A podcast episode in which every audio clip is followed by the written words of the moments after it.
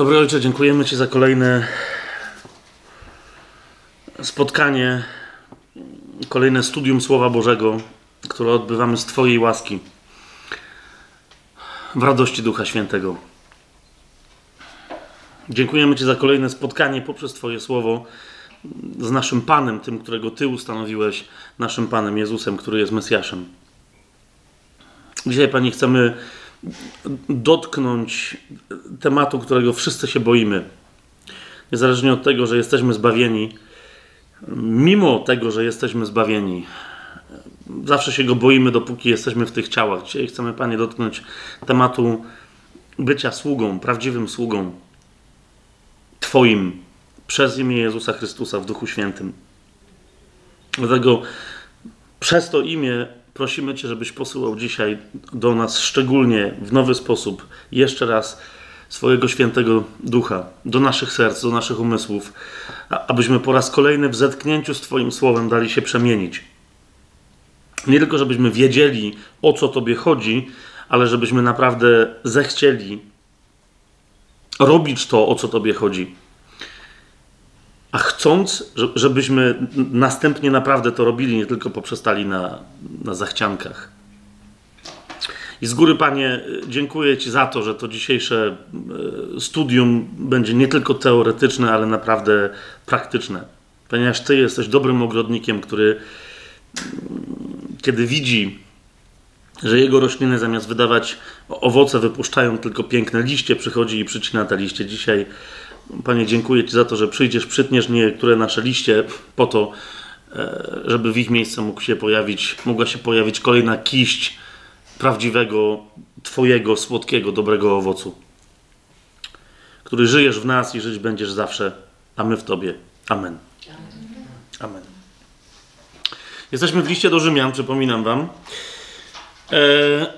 Przyznam, że dzisiaj miałem przez pół dnia dosyć takie poważne łamanie, czy już przechodzić do, bo byłoby dobrze,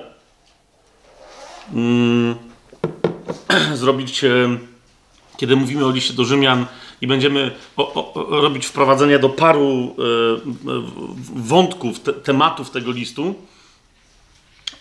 jest rzeczą absolutnie i naprawdę absolutnie zasadną, podstawową, wskazaną, żeby zrobić taki szkielet listu do Rzymian. Zwłaszcza chodzi mi o rozdziały od połowy 1 do 11. Wiecie, skoro to jest, a jest tak logiczny tekst, jak o tym ostatnio mówiliśmy, to dobrze byłoby pokazać w prostych pytaniach i odpowiedziach, jak swoją główną myśl przez list do Rzymian Paweł ciągnie. Że wiecie, o co mi chodzi, tak? Od czego Paweł zaczyna, jakie to rodzi pytanie, jakiej udziela Paweł odpowiedzi, no ale następnie jakie pytanie ta odpowiedź rodzi. Wiecie, o co mi chodzi, tak? Myślę, że każdy chrześcijanin, żeby móc zrozumieć list do Rzymian najpierw tak, jak on był zamierzony w tej podstawowej swojej warstwie treściowej, powinien być w stanie, i teraz posłuchajcie dobrze tego, co mówię, opowiedzieć list do Rzymian w ten sposób komukolwiek, kto zapyta. Czyli kiedy ktoś zapyta, o czym jest list do Rzymian, tak, ale tak nie zupełnie, bo sobie mogę przeczytać, ale tak konkretniej, o czym jest list do Rzymian, przecież każdy chrześcijanin powinien móc przejść spokojnie przez rozdziały od 1 do 11. Bo potem 12 i dalej to już są praktyczne wskazówki, co praktycznie wynika z tego, co w rozdziałach od 1 do 11 jest doktrynalnie powiedziane. Tak? A więc powinien wyjść od gniewu Bożego. to jest piękna historia, bo od tego się zaczyna. Skąd ten gniew? Jak może gniew się łączyć z Bogiem, który jest miłością? Od grzechu człowieka, od charakteru prawa, od tego, czym jest usprawiedliwienie i tak dalej. Więc pomyślałem sobie, trzeba to zrobić, prawdopodobnie dzisiaj. Ale miałem też drugi wątek. I ten drugi wybrałem. A więc jeszcze dzisiaj tego, o czym wam teraz mówię, nie zrobimy, nie stworzymy tego takiego ciągu myślowego Pawła. Po to również, bo wiecie, Paweł, mając ten jeden główny ciąg swojej myśli, regularnie, jak to robili mówcy, retorzy tamtych czasów i jak to robili także nauczyciele judaizmu, rabini tamtych czasów, regularnie mając główną myśl, wiedząc, że przemawia do ludzi inteligentnych, robi, wiecie, wycieczki w różne strony i podejmuje rozmaite dygresje, żeby uszczegółowić pewne swoje rozmyślania, a potem wraca do głównego wątku, no bo po prostu wie, że ma inteligentnych ludzi za słuchaczy lub za czytelników i oni się zorientują, że okej, to była dygresja, to było uzupełnienie, to było doszczegółowienie, doprecyzowanie pewnych rzeczy, wyjaśnienie, a teraz idziemy dalej. Więc zanim to zrobimy, myślę, że jest jeszcze jedna ważna rzecz, na którą musimy sobie zwrócić uwagę. Ona się tyczy całej kultury chrześcijaństwa dzisiaj i wczoraj i jutro. Ona się tyczy całej kultury chrześcijaństwa. A zawarta jest w jednym słowie. I teraz, jeżeli sobie pomyślicie, że okej, jak teraz będziemy po jednym słowie rozważać list do Rzymian, to jest po pierwsze ładne wprowadzenie ogólne, a po drugie to skończymy za 67 tysięcy lat. Nie, ale to jest jedno słowo, które myślę, że chociaż myśmy o tym już akurat tu, jak was widzę, to w takim czy innym gronie, żeśmy parokrotnie o tym mówili i nawet dosyć głęboko, ale myślę, że czas, po pierwsze, czas, żeby powtarzać nauczanie na temat tego słowa i też, żeby to nauczanie było jakoś komplementarne. Otóż, kochani, list Pawła apostoła do Rzymian zaczyna się od 1 rozdziału, 1 wersetu następującymi słowami. Paweł się przedstawia po grecku, sługa Jezusa Chrystusa, powołany apostoł, odłączony do Ewangelii Boga. Każdy tutaj z tych tytułów, bo to są tytuły, które coś oznaczają, niekoniecznie to są tytuły, wiecie, w sensie szlacheckim, tak? To niekoniecznie tak, ale to są tytuły, które coś oznaczają. Sługa Jezusa Chrystusa, powołany apostoł, odłączony do Ewangelii Boga. Rozważanie każdego z tych tytułów i związków pomiędzy nimi, bo zarówno powołany, jak i apostoł, to są dwa różne tytuły, a powołany apostoł to jeszcze dodatkowo tworzy pewną warstwę konkretną, znaczeniową. Dzisiaj chcę, żebyśmy się zajęli tylko i wyłącznie jednym wyrazem. Tym, od którego Paweł zaczyna, i myślę, że jest jakaś niesamowita inspiracja, nieprawdopodobne natchnienie, głębia i moc w tym, że zaraz po tym, jak Paweł się przedstawia pod posłuszeństwem Duchowi Świętemu i mówi Paweł, kto pisze ten list? Paweł. Zaraz drugi wyraz, który dodaje, to jest wyraz sługa. I to jest wyraz, którym się dzisiaj zajmiemy.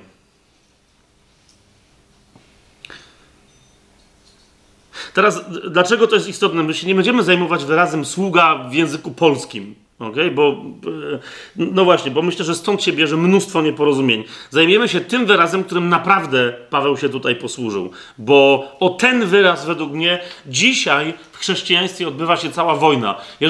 Jeżeli ta wojna z diabłem jeżeli ta wojna zostanie przegrana, to ci wszyscy, którzy ją przegrają, po prostu potem będą gorzko rozczarowani, kiedy się spotkają z Chrystusem i będą sobie opowiadać i jemu, a on im, co zrobili, a co mogli zrobić w swoim życiu na Trybunale Chrystusowym. Tu mamy do czynienia ze słowem doulos greckim. Ze słowem doulos. I to słowo jest przetłumaczone tutaj jako sługa. Według mnie nieprawidłowo. I czas najwyższy, żebyśmy po prostu wszędzie tam, gdzie się pojawia w Biblii słowo doulos, żebyśmy wreszcie zaczęli się nim posługiwać. Jeżeli po tym, co dzisiaj będę mówił, jeżeli uznacie, że my nie mamy dobrego polskiego odpowiednika, chociaż według mnie mamy, po prostu, ale jeżeli uznacie, że go nie mamy, to jest jeden z niewielu wyrazów, który wolałbym, żeby został nieprzetłumaczony, jeżeli wiecie, o co mi chodzi. Jest wiele tłumaczeń, które nie tłumaczą niektórych wyrazów. Tak? Na przykład właściwy wyraz oznaczający, jeden z wyrazów oznaczających osobę usługującą, czyli diakonos, zauważcie, że bardzo często w niektórych tłumaczeniach nie jest w ogóle tłumaczony. Tak? Chociaż to oznacza po prostu bardzo... Zaraz sobie więcej o tym opowiemy. Tak? Czym się różni doulos od innych sług, służących i usługujących? Ale taki wyraz nie jest przetłumaczony. Wyraz starszy, który zasadniczo, fundamentalnie oznacza kogoś, kto jest wiekowo starszy od innych ludzi.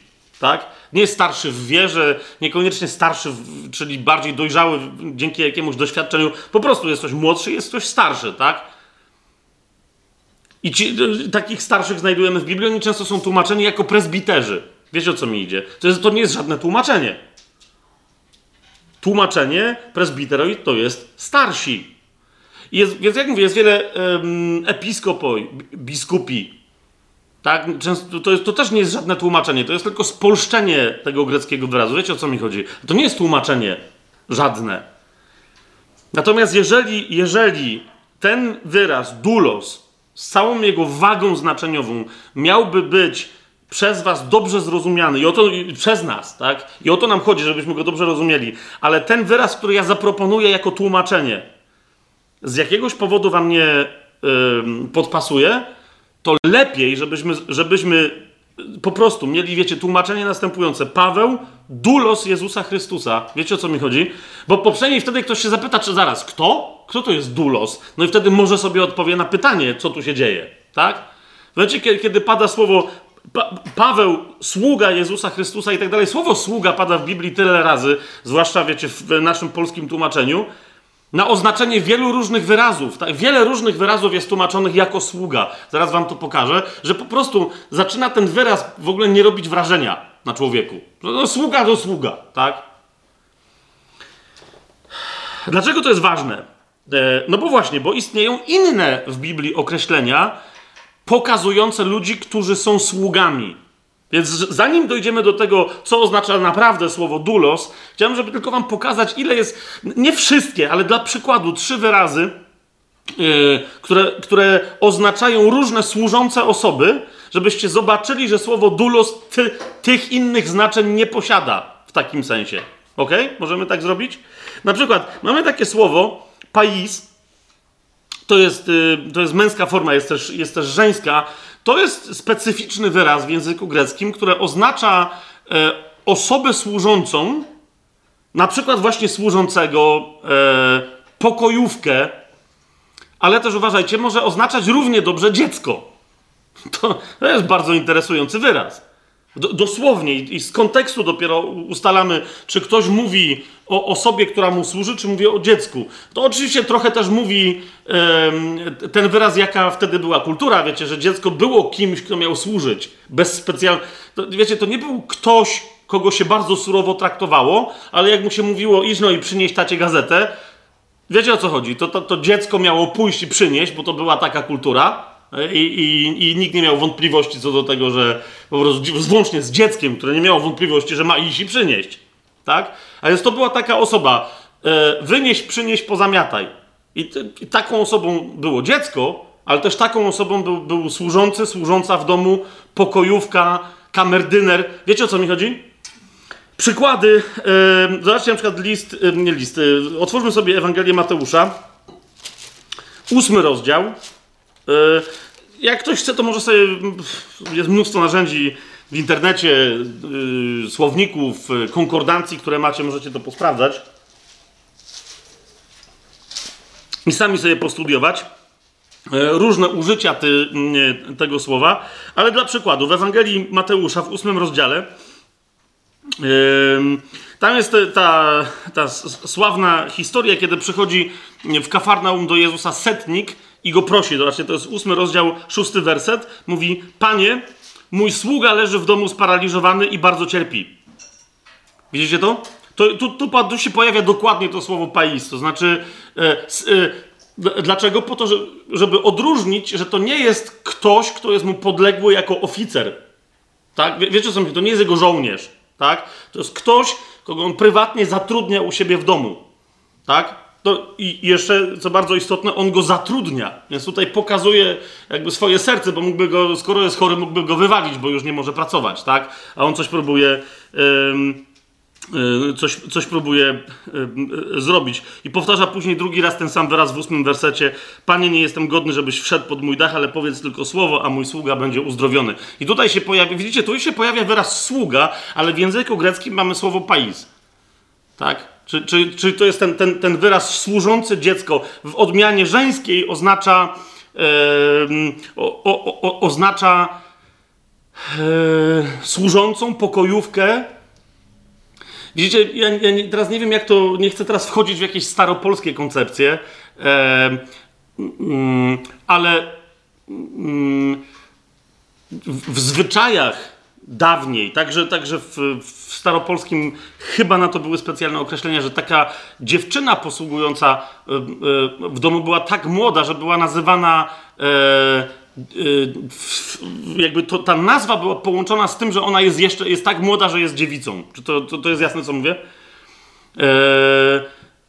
Stąd macie dziewkę pokojową, tak? I tak dalej. Ale chodzi mi o to, że to był wyraz, który oznaczał, że nie, że ona jest, wiecie, bo potem się to zamieniło w wulgarny wyraz w języku polskim, ale chodzi o to, że to jest mała dzieweczka, dziewka, tak? Że ona nie jest kobietą, jeszcze tylko jest dziewczyną. Dziewczyna jest związana z tym, że jest dziewicą, tak? Że jeszcze, i dlatego jeszcze wciąż jest dziewczyną, a jeszcze nie jest kobietą. I chodzi o to, że znowu pozycja jej jest taka jak dziecka, tak? Że skoro jeszcze nie jest kobietą, no to właśnie jest osobą usługującą. Jak sobie otworzymy na przykład Ewangelię Łukasza, 8 rozdział, to dla niektórych jest mocno zaskakujące, niekoniecznie dla was, ale bywa to zaskakujące. Łukasz tam opowiada tą historię, pamiętacie, o tym, jak córka Jaira była chora. On przyszedł do Jezusa, żeby ją uzdrowił, ale zanim on przyszedł, powiedzieli, że ona umarła. Okay? I teraz Łukasz, który posługuje się, jak wiecie, bardzo precyzyjną, świetną Greką, inni, jak mówią o tej córce Jaira, w pewnym momencie, jak się do niej zwraca Jezus, to pamiętacie, jakby żeby zaznaczyć, co się dzieje, bo nie są jakby pewni swojego greckiego, to cytują wprost, że Jezus powiedział do niej Talita. Pamiętacie to? Żeby było jasne, jak młoda jest to dziewczyna, tak? Natomiast Łukasz nazywa tę dziewczynę właśnie tym wyrazem, który teraz rozważamy, tak? I stąd wiemy, że to jest dziewczynka, że to jeszcze nie jest kobieta. Tak? Że to jest młoda dziewczynka. A więc ten wyraz, który w innych miejscach przy mężczyznach i kobietach jest, pojawia się jako sługa, służąca, słudzy, tutaj się pojawia, zobaczcie, 8 rozdział Ewangelii Łukasza, 51 werset, jest przetłumaczony jako dziewczynka. Gdy przyszedł do domu, nie pozwolił wejść ze sobą nikomu oprócz Piotra, Jakuba i Jana oraz ojca i matki kogo dziewczynki. Tu się pojawia ten wyraz, oczywiście grecki, po grecku w żeńskiej formie. Tak? W 15 rozdziale Łukasza również znajdujemy, jak już tu jesteśmy, więcej nie będę podawał przykładów, to jest 15 rozdział, 26 werset. Tam mamy syna, pamiętacie, to jest przypowieść o dobrym ojcu, którą wielu słusznie nazywa przypowieścią o marnotrawnym ojcu, nie o marnotrawnym synu. No ale niezależnie od tego, jaki jest ojciec, niezależnie od tego, jaki jest tam jeden syn, tu jest historia, że ten syn, pamiętacie, wraca, ojciec go podejmuje, jest tam uczta i przychodzi starszy brat tego niecnego człowieka młodego, który wrócił, niekoniecznie już tutaj aż tak młodego. I teraz co on robi? Przywołuje kogoś, kto służy swojemu ojcu, ale kto nie jest jego tam jakimś, wiecie, niewolnikiem, oficerem, kimś tam, po prostu jest służącym w domu, tak? Zobaczcie, to jest 15 rozdział, 26 werset. Kiedy starszy syn wraca i słyszę muzykę i tańce, Ewangelia Łukasza mówi, zawołał więc jednego ze sług i pytał, co to znaczy, że słyszę muzykę i że się tam jakieś tańce odbywają, tak? I tu się znowu pojawia ten wyraz, pais. Więc widzicie, przywołuje kogo? Jednego ze sług, ale widzicie, ale to nie jest słowo dulos, czy to jest jasne, tak? Ktoś, kto służy komuś w domu, sprząta, łazi, przynosi, wynosi, jest na każde zawołanie. Okay? Słowo doulos oznacza coś innego. To nie jest słowo pais. Mamy inny wyraz. Huperetes w języku greckim, który oznacza kogoś, kto jest aktualnie na służbie. Kto ma wartę, kto ma wachtę, kto ma szychtę, nazwijcie to jak chcecie. Po prostu jest zatrudniony w określonych godzinach albo jest zatrudniony do określonego obowiązku. I on wykonuje ten obowiązek i w tym sensie jest sługą, ale dlatego, że jest na służbie. Nie wiem, czy rozumiecie, o co mi chodzi. To jest, wiecie, jak mamy policjanta, załóżmy, i teraz policjant zawsze ma prawo robić pewne rzeczy, tak? Idzie wieczorem, wraca z żoną, nie wiem, z imprezy i widzi, że ktoś próbuje ukraść samochód. Oczywiście, że taki policjant, jak jest dobrym policjantem, to zainterweniuje, tak? Ale ten policjant w tym momencie nie jest na służbie. Czy rozumiecie, o co mi chodzi? Jakby zrobi coś, że tak powiem, z powołania, ale on w tym momencie nie jest na służbie, robi coś ekstra. W momencie, kiedy idzie do pracy, zakłada mundur i tak dalej, wtedy jest na służbie, tak? I to jest ktoś, kogo język grecki nazywa huperetes.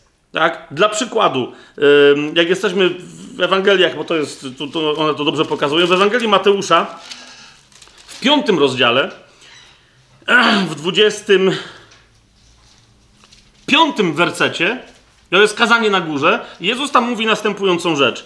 Pogódź się ze swoim przeciwnikiem szybko, dopóki jesteś z nim w drodze, aby przeciwnik nie wydał cię sędziemu, uważajcie na to, a sędzia strażnikowi i aby nie wtrącono cię do więzienia. Tu jest to słowo huperetes i tu widzicie, pojawia się w tłumaczeniu jako strażnik, ale chodzi o co? Że to jest sługa sądu, tak? Czyli do sędziego wpływa oskarżenie, że taki i taki zrobił to i to i teraz sędzia mówi, no okej, trzeba to rozsądzić, ale najpierw musimy chłopa sprowadzić tutaj, bo niekoniecznie chłopa albo babę, to zależy, tak? Bo niekoniecznie będą chcieli przyjść. I wtedy co? Ma kogoś, kto w danym momencie jest rozumiecie, ma swoją służbę w sądzie i tego kogoś, który jest służącym sądu, który tu został nazwany strażnikiem, wysyła, żeby go przyprowadzić do aresztu. Bo tu jeszcze nie chodzi o to, że ktoś ma być wtrącony do więzienia. To tłumaczenie też jest dziwne. Tutaj chodzi o to, żeby kogoś wtrącić do aresztu, a potem dopiero sędzia rozważy, czy to jest ktoś, komu się należy więzienie. To jest jasne, co mówimy? Ale teraz zobaczcie, Ewangelia Mateusza, 26 rozdział. Jak tam sobie otworzymy.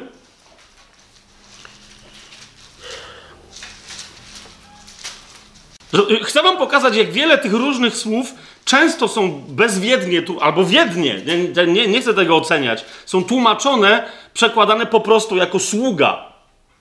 I wprowadzają zamieszanie. To jest 26 rozdział, 58 werset. Pamiętacie, jak Piotr, Pan Jezus już jest ujęty, a Piotr idzie za nim, żeby sprawdzić, co się dzieje i znajduje się na dziedzińcu arcykapłana. Pamiętacie to? I tu jest dokładnie ten fragment, mamy powiedziane, to jest 26 rozdział Ewangelii Mateusza, 58 werset. Piotr zaś szedł za nim z daleka, aż do dziedzińca najwyższego kapłana i wszedłszy tam, siedział z kim? Ze sługami, aby zobaczyć, jak to się skończy. Ci sługowie to są dokładnie ci huperetes. Tylko tu jest, oczywiście tu są w liczbie mnogiej, tak? A więc to są ludzie, którzy aktualnie, oni pełnili służbę u arcykapłana, to jest jasne, co mówię, i oni akurat mieli, wiecie, swoją, że tak powiem, wachtę nocną, tak? Inni byli w ciągu dnia, ale to nie są ludzie, którzy się, wiecie, którzy się zajmują praniem, pościelą, noszeniem dzbanków, czy tam innych rzeczy. To są goście, którzy są na posługi arcykapłana innego rodzaju. Tak? Oni wychodzą na zewnątrz, właśnie kogoś sprowadzą i tak dalej. To są, nie wiem, być może ktoś by ich nazwał oficerami jakiegoś tam rodzaju służby, tak? Ale widzicie, że to jest, widzicie, o co mi chodzi? I oni też są nazwani sługami tutaj. A to nie są duloj, tak? Tu żaden z nich nie jest dulosem, tak jak siebie nazwał Paweł, okej? No właśnie, to znowu dulos to jest ktoś inny niż taki sługa. Ewangelia Łukasza, jeszcze kolejną rzecz. Chcę wam pokazać te różne znaczenia, które są tłumaczone jako, wiecie, że ktoś jest sługą czegoś, żebyśmy my zrozumieli, że kiedy Paweł mówi o sobie, i potem jeszcze wyjaśnię, dlaczego to jest dla nas istotne, ale kiedy Paweł mówi o sobie doulos, to ma na myśli coś innego niż te wszystkie rzeczy, żebyśmy się ich pozbyli z myślenia. Ewangelia Łukasza, 4. rozdział, jak sobie otworzycie. Tam Pan Jezus się znajduje w synagodze. Odczytał sławny fragment, jego się tyczący, z Księgi Izajasza. I teraz mamy takie zdanie, które mówi, to jest Ewangelia Łukasza, 4. rozdział, 20. werset. O Panu Jezusie, który przerwał w pewnym momencie czytanie w samym środku zdania i mamy powiedziane, potem zamknął księgę, oddał ją słudze, nie wiem czy widzicie, oddał ją słudze i usiadł, a oczy wszystkich w synagodze były w nim utkwione. Teraz najprawdopodobniej tu nie chodzi, bo to jest dokładnie ten huperetes, tak? Tylko że jaki? Synagogalny. Nie wiem, jak to najlepiej przetłumaczyć na język polski. Oddał ministrantowi? Albo kościelnemu, no właśnie, jeżeli akurat kościelny, bo kościelny normalnie to w zakrystii siedzi, tak? I czasem wyleci stacą, jak jest akurat. Tutaj ja bym raczej tego, nawet jak to był kościelny, to jest taki kościelny, co ma komrze założoną i wiecie, i jest w funkcji ministranta. Nawiasem mówiąc, zauważcie, ministrant to jest nazwa połacińska, która oznacza dokładnie kogoś, kto usługuje przy ołtarzu, tak? To dokładnie tak samo jak słowo minister, bo to z tego samego rdzenia wychodzi. Tak? To, że my mamy ministrów za ludzi, którzy raczej czymś rządzą niż komuś służą, to jest teraz nasz problem językowy, ale oryginalnie... Więc widzicie, o co mi idzie? Ten gość tutaj, który odbiera księgę od Jezusa, jest nazwany sługą. Jeszcze raz, doulos nie jest takim sługą. Okej? Okay? Doulos nie jest takim sługą, nie jest ubrany, tak jak tamci słudzy arcykapłana, czy ten sługa synagogi, nie jest ubrany w specjalne rzeczy, nie ma uniformu, który pozwala mu, wiecie, wypełniać swoją służbę tak, że inni go słuchają. Tu nie chodzi o tego rodzaju służbę. W Ewangelii Jana jeszcze, jak sobie otworzycie, 7. rozdział.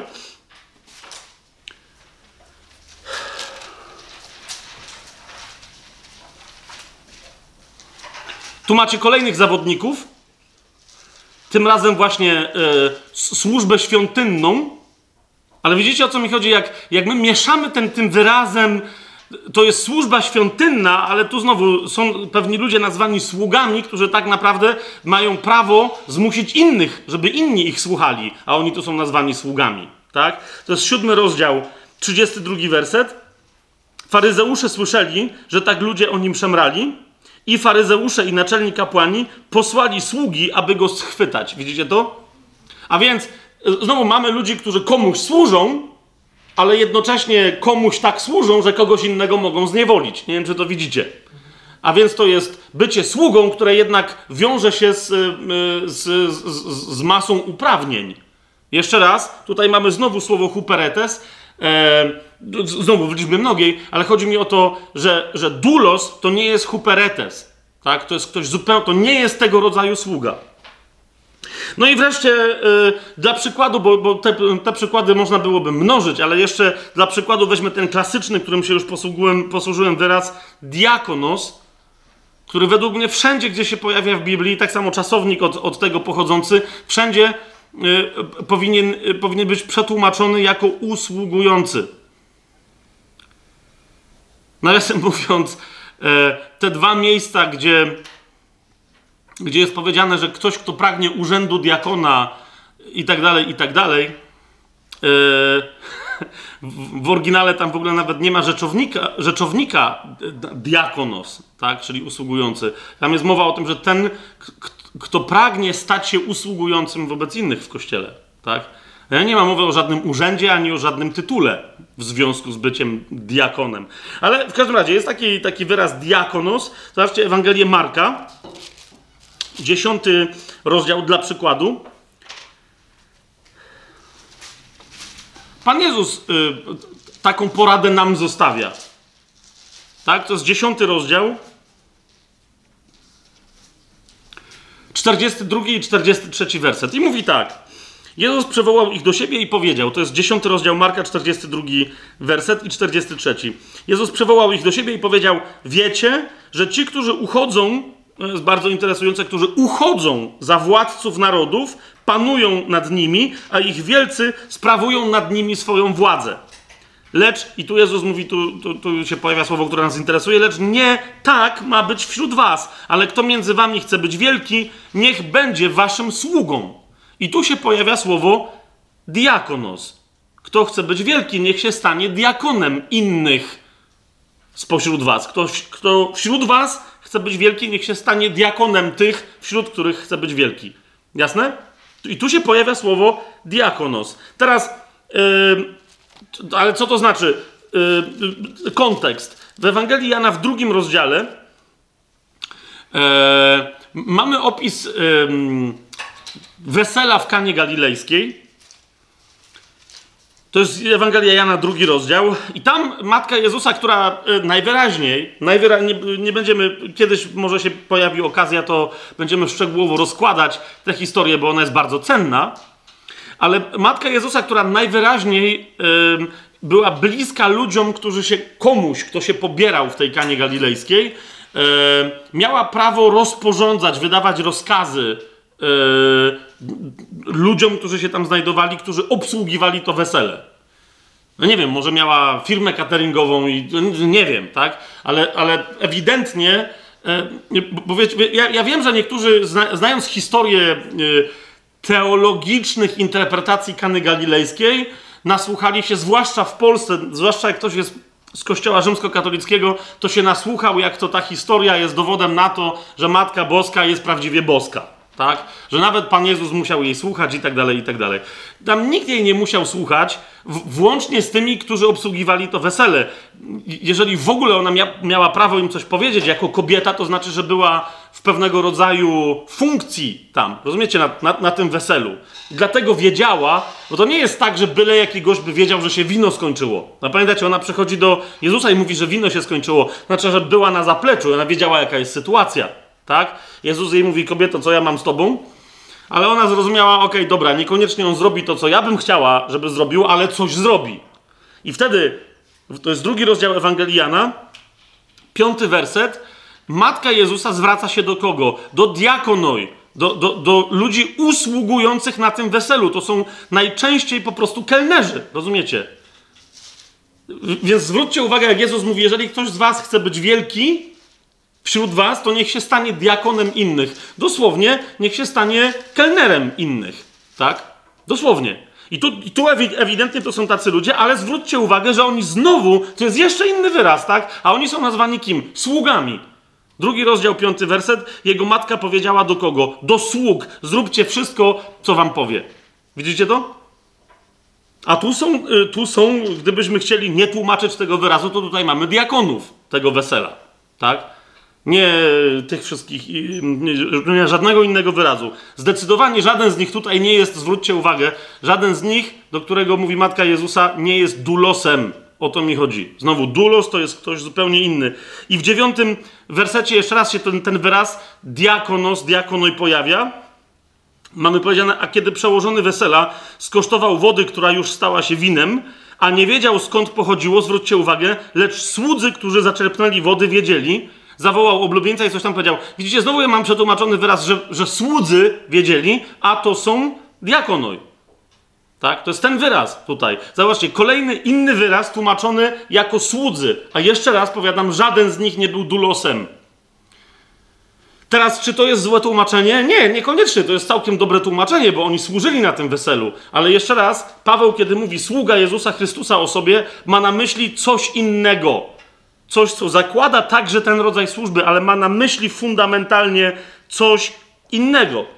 Otwórzmy sobie jeszcze list do Rzymian, bo to może być dość interesujące. Skoro już w zasadzie problem wyniknął i temat nam wyniknął z tego listu. List do Rzymian, 15 rozdział. Widzicie... Tak jak niektórzy są zdziwieni, że Biblia mówi o tym, że spośród wszystkich apostołów Jezus był pierwszym apostołem i są zszokowani, a Biblia o tym mówi bardzo wyraźnie, tak Biblia też mówi, że Jezus był diakonem. To jest interesujące. I jeszcze, czego był diakonem? Jest 15 rozdział, 8 werset. Mamy powiedziane, Paweł mówi do Rzymian, mówię bowiem, że Jezus Chrystus, uważajcie, był sługą obrzezania ze względu na prawdę Bożą. Dosłownie tu jest diakonos. A więc Jezus usługiwał obrzezaniu, a więc pojawił się, żeby usłużyć tym, którzy byli z obrzezania, jak się Paweł często nazywa, czyli po prostu pozostał pod prawem mojżeszowym, funkcjonował pod tym prawem i usługiwał po prostu jak kelner wręcz, tak? Tylko i wyłącznie, czy prawie tylko i wyłącznie wyznawcom judaizmu. Jemu o to chodzi. Zresztą pamiętacie, Jezus sam o tym mówi, że ja nie przyszedłem na razie do obcych, ja przyszedłem do synów Izraela. Tak? To jest zadanie następnie apostołów, uczniów Jezusa, żeby pójść żeby pójść aż na krańce ziemi. A Jezus był diakonem obrzezania ze względu na prawdę Bożą, po co? Aby potwierdzić obietnice dane ojcom. A więc widzicie, Jezus przychodzi, także On, jako diakonos w języku greckim. Ale jeszcze raz, nie przychodzi absolutnie jako doulos obrzezania.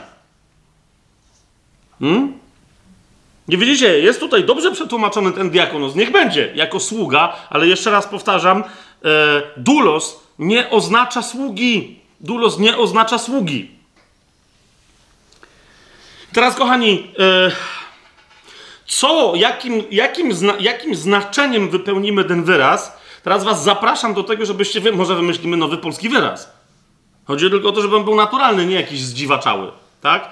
Ale pokażę wam parę fragmentów w Biblii, które tłumaczą ten wyraz bezpośrednio, niekoniecznie najlepiej jak się da, czyli wyraz doulos. Żebyśmy zrozumieli, co znaczy, kiedy Paweł mówi doulos Jezusa Chrystusa. Fragmenty, w których gdyby tłumacz przetłumaczył doulosa jako sługę, no to po prostu wyszedłby nam idiotyczny tekst. Okay? Otwórzcie sobie list do Galacjan najpierw. 3 rozdział. 28 werset. Przesławny werset.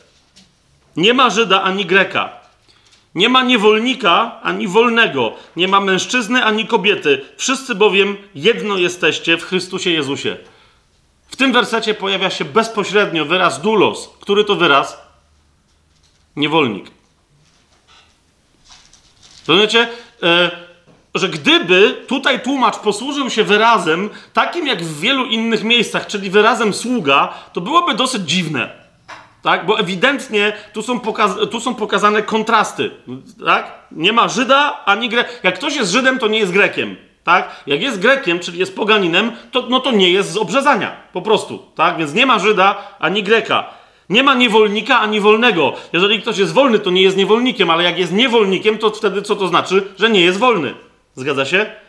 Wyraz doulos w tym wypadku jest więc... on jest skontrastowany z innym greckim wyrazem, tutaj oznaczającym człowieka wolnego lub też wyzwoleńca i oznacza... No i w tym kontekście, w tym kontraście jest przetłumaczony bardzo słusznie jako niewolnik. Jeżeli mielibyśmy przetłumaczyć ten wyraz, którym się Paweł posługuje, to powinniśmy, jeżeli mamy korzystać z dostępnych nam obecnie polskich wyrazów, powinniśmy doulosa przetłumaczyć według mnie jako niewolnika. Paweł, niewolnik Jezusa Chrystusa. Jak wam to brzmi? Ja wiem, że to zgrzyta.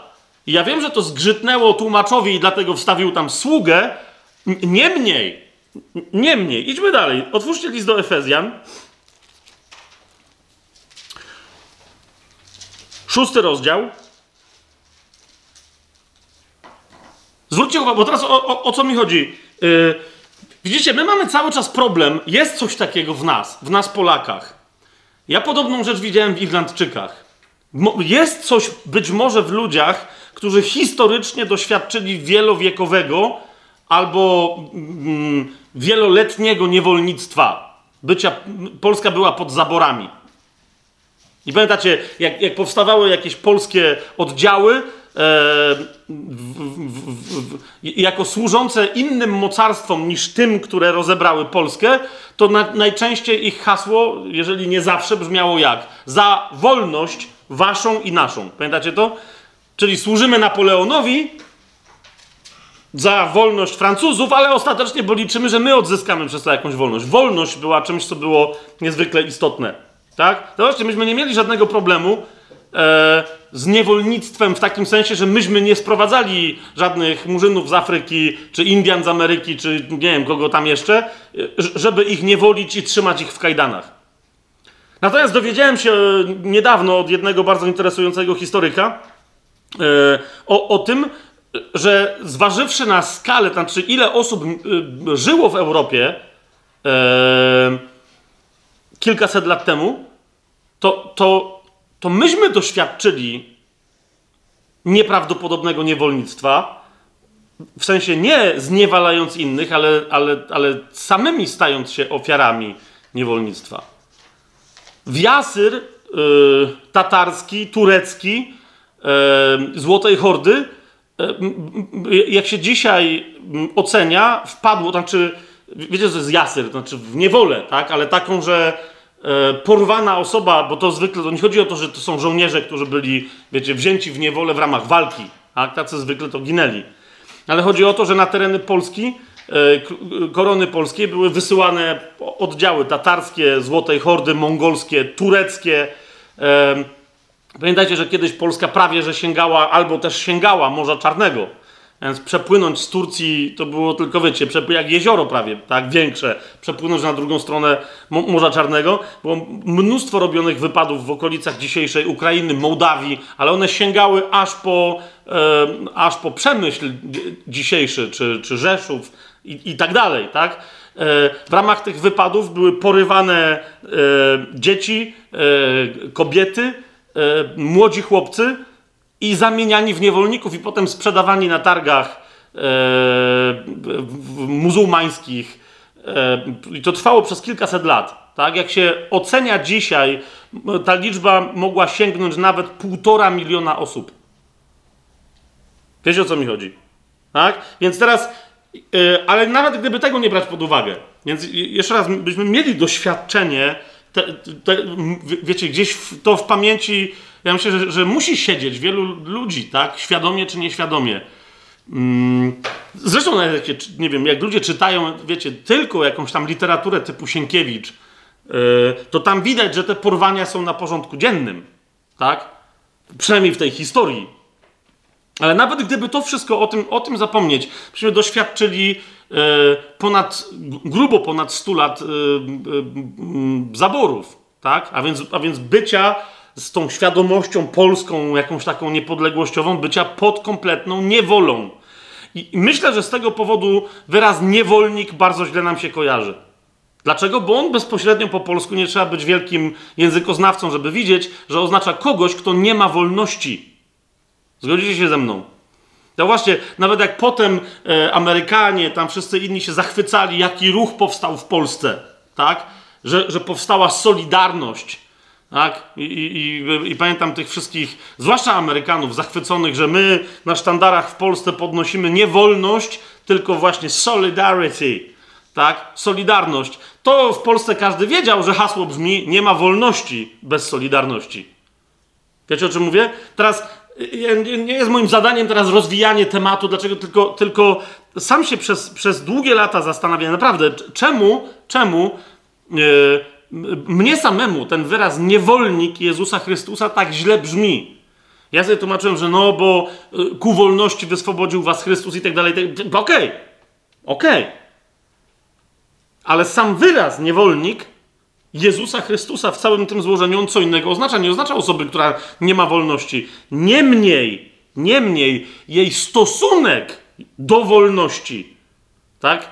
Jej myśl na temat własnej wolności jest totalnie przetransformowana przez obecność Jezusa Chrystusa w sobie. I jeszcze raz, to jest taka transformacja, która de facto oznacza z wolności oznaczającej co? Moją niezależność od kogokolwiek czy czegokolwiek innego. Bo to jest, wiecie, to jest pewna myśl, która myślę, że jest tu głęboko zasadzona. Znaczy my myślimy wolność, ale mamy na myśli co? Niezależność, niepodległość. Słyszycie, o co mi chodzi? Nie jestem nikomu ani niczemu podległy. Niemniej zauważcie, że w tym kontekście, jeżeli nie jestem nikomu ani niczemu podległy, to znaczy, że co? Że ja jestem swoim Panem. Okej? Gdy tymczasem jako chrześcijanin mam Pana, którym jest Jezus. to, że jego królestwo jest królestwem wolności, że ja jestem sługą wolności dla innych, która może przyjść tylko i wyłącznie przez jego panowanie i w jego królestwie, to wszystko gra, tak? Niemniej jeszcze, właśnie to jest, myślę, że ten zgrzyt jest genialny. Myślę, że ten zgrzyt jest genialny i należy wprowadzić ten zgrzyt. Właśnie dlatego. Co to znaczy, że ktoś jest niewolnikiem Jezusa Chrystusa? Okej? Jeszcze raz, Paweł, chciałem pokazać parę momentów, które naprawdę, wiecie, ich jest tyle w Biblii, tylko dla przykładu, żebyście zobaczyli, że naprawdę według mnie nie ma sensu tłumaczenie wyrazu doulos inaczej, jak tylko niewolnik. W wielu miejscach ten wyraz jest nie tylko przy okazji Pawła, w wielu miejscach jest tłumaczony jako sługa, ale według mnie to kompletnie przeinacza znaczenie wszystkiego, co się dzieje wokół tego wyrazu w tych miejscach, gdzie on się pojawia. Zobaczcie na przykład ten list do Efezjan, 6 rozdział, wersety 5-8. I tam jest wyraźnie mowa o niewolnikach, a więc o ludziach, którzy byli własnością jakichś innych ludzi, którzy byli nazywani panami. I teraz Paweł zwraca się do tych niewolników i do ich panów w następującym tonie. Zobaczcie, co się dzieje. Słudzy, z bojaźnią i z drżeniem bądźcie posłuszni panom według ciała. I teraz ja rozumiem, że znowu mógł się, wiecie, tłumacz przestraszyć, że okej. I teraz ktoś się przywali, ponieważ wielu się, mówiąc brzydko, przywalało do chrześcijaństwa, że chrześcijaństwo niespecjalnie podejmowało walkę, zwłaszcza w starożytności, z niewolnictwem. I to jest prawda. Ale dlaczego? No właśnie, i tutaj Paweł wyjaśnia, bo to nie jest tak, że nie było walki z niesprawiedliwością systemu. Po pierwsze, ten system był absolutnie powszechny i stanowił pewnego rodzaju rozwiązanie problemów ekonomicznych. Dzisiaj jak ktoś komuś jest dłużny, to się na niego... No wiecie, są różne metody ściągania długów, tak? Zasadniczo w starożytności sprawa była prosta. Jeżeli ktoś nie oddał w odpowiednim czasie i nie wynegocjował sobie przedłużenia terminu spłaty swojego długu, to po prostu stawał się niewolnikiem tego, komu był winien i teraz od tej pory na niego pracował. Wiecie, o co mi chodzi? To po prostu to była koncepcja sprawiedliwości społecznej, ekonomicznej w tamtym czasie. Pożyczyłem ci 100 000, oddawaj. No niestety zaprzepaściłem, jestem głupi, cokolwiek, tak? No okej, fajnie, no to od tej pory, skoro nie oddajesz mi moich pieniędzy, to w takim razie pracuj na mnie. Co mi z tego, że pójdziesz do więzienia, albo, wiecie, ktoś ci sprzeda twój telewizor, będzie gnębił teraz, po co mają cierpieć twoje dzieci? Nie, biorę ciebie, twoją żonę, twoje dzieci, wszyscy macie u mnie wik i opierunek, ale pracujecie dla mnie. Po prostu takie było, teraz czy się ktoś z tym zgadza, czy nie, to mniejsza o to, chodzi mi o to, że to była koncepcja, to było rozwiązanie zasadniczo problemu długu w starożytności. Mamy jasność, potem jeszcze sięgniemy do tego, jak to było znacznie w porównaniu z innymi cywilizacjami i kulturami starożytności, jak bardzo postępowe w tej kwestii było prawo Boże, tak? Ale okej. Więc teraz Paweł tu specjalnie... Natomiast widzicie, w tym 5 wersecie tutaj chodzi o niewolników, nie o żadne sługi.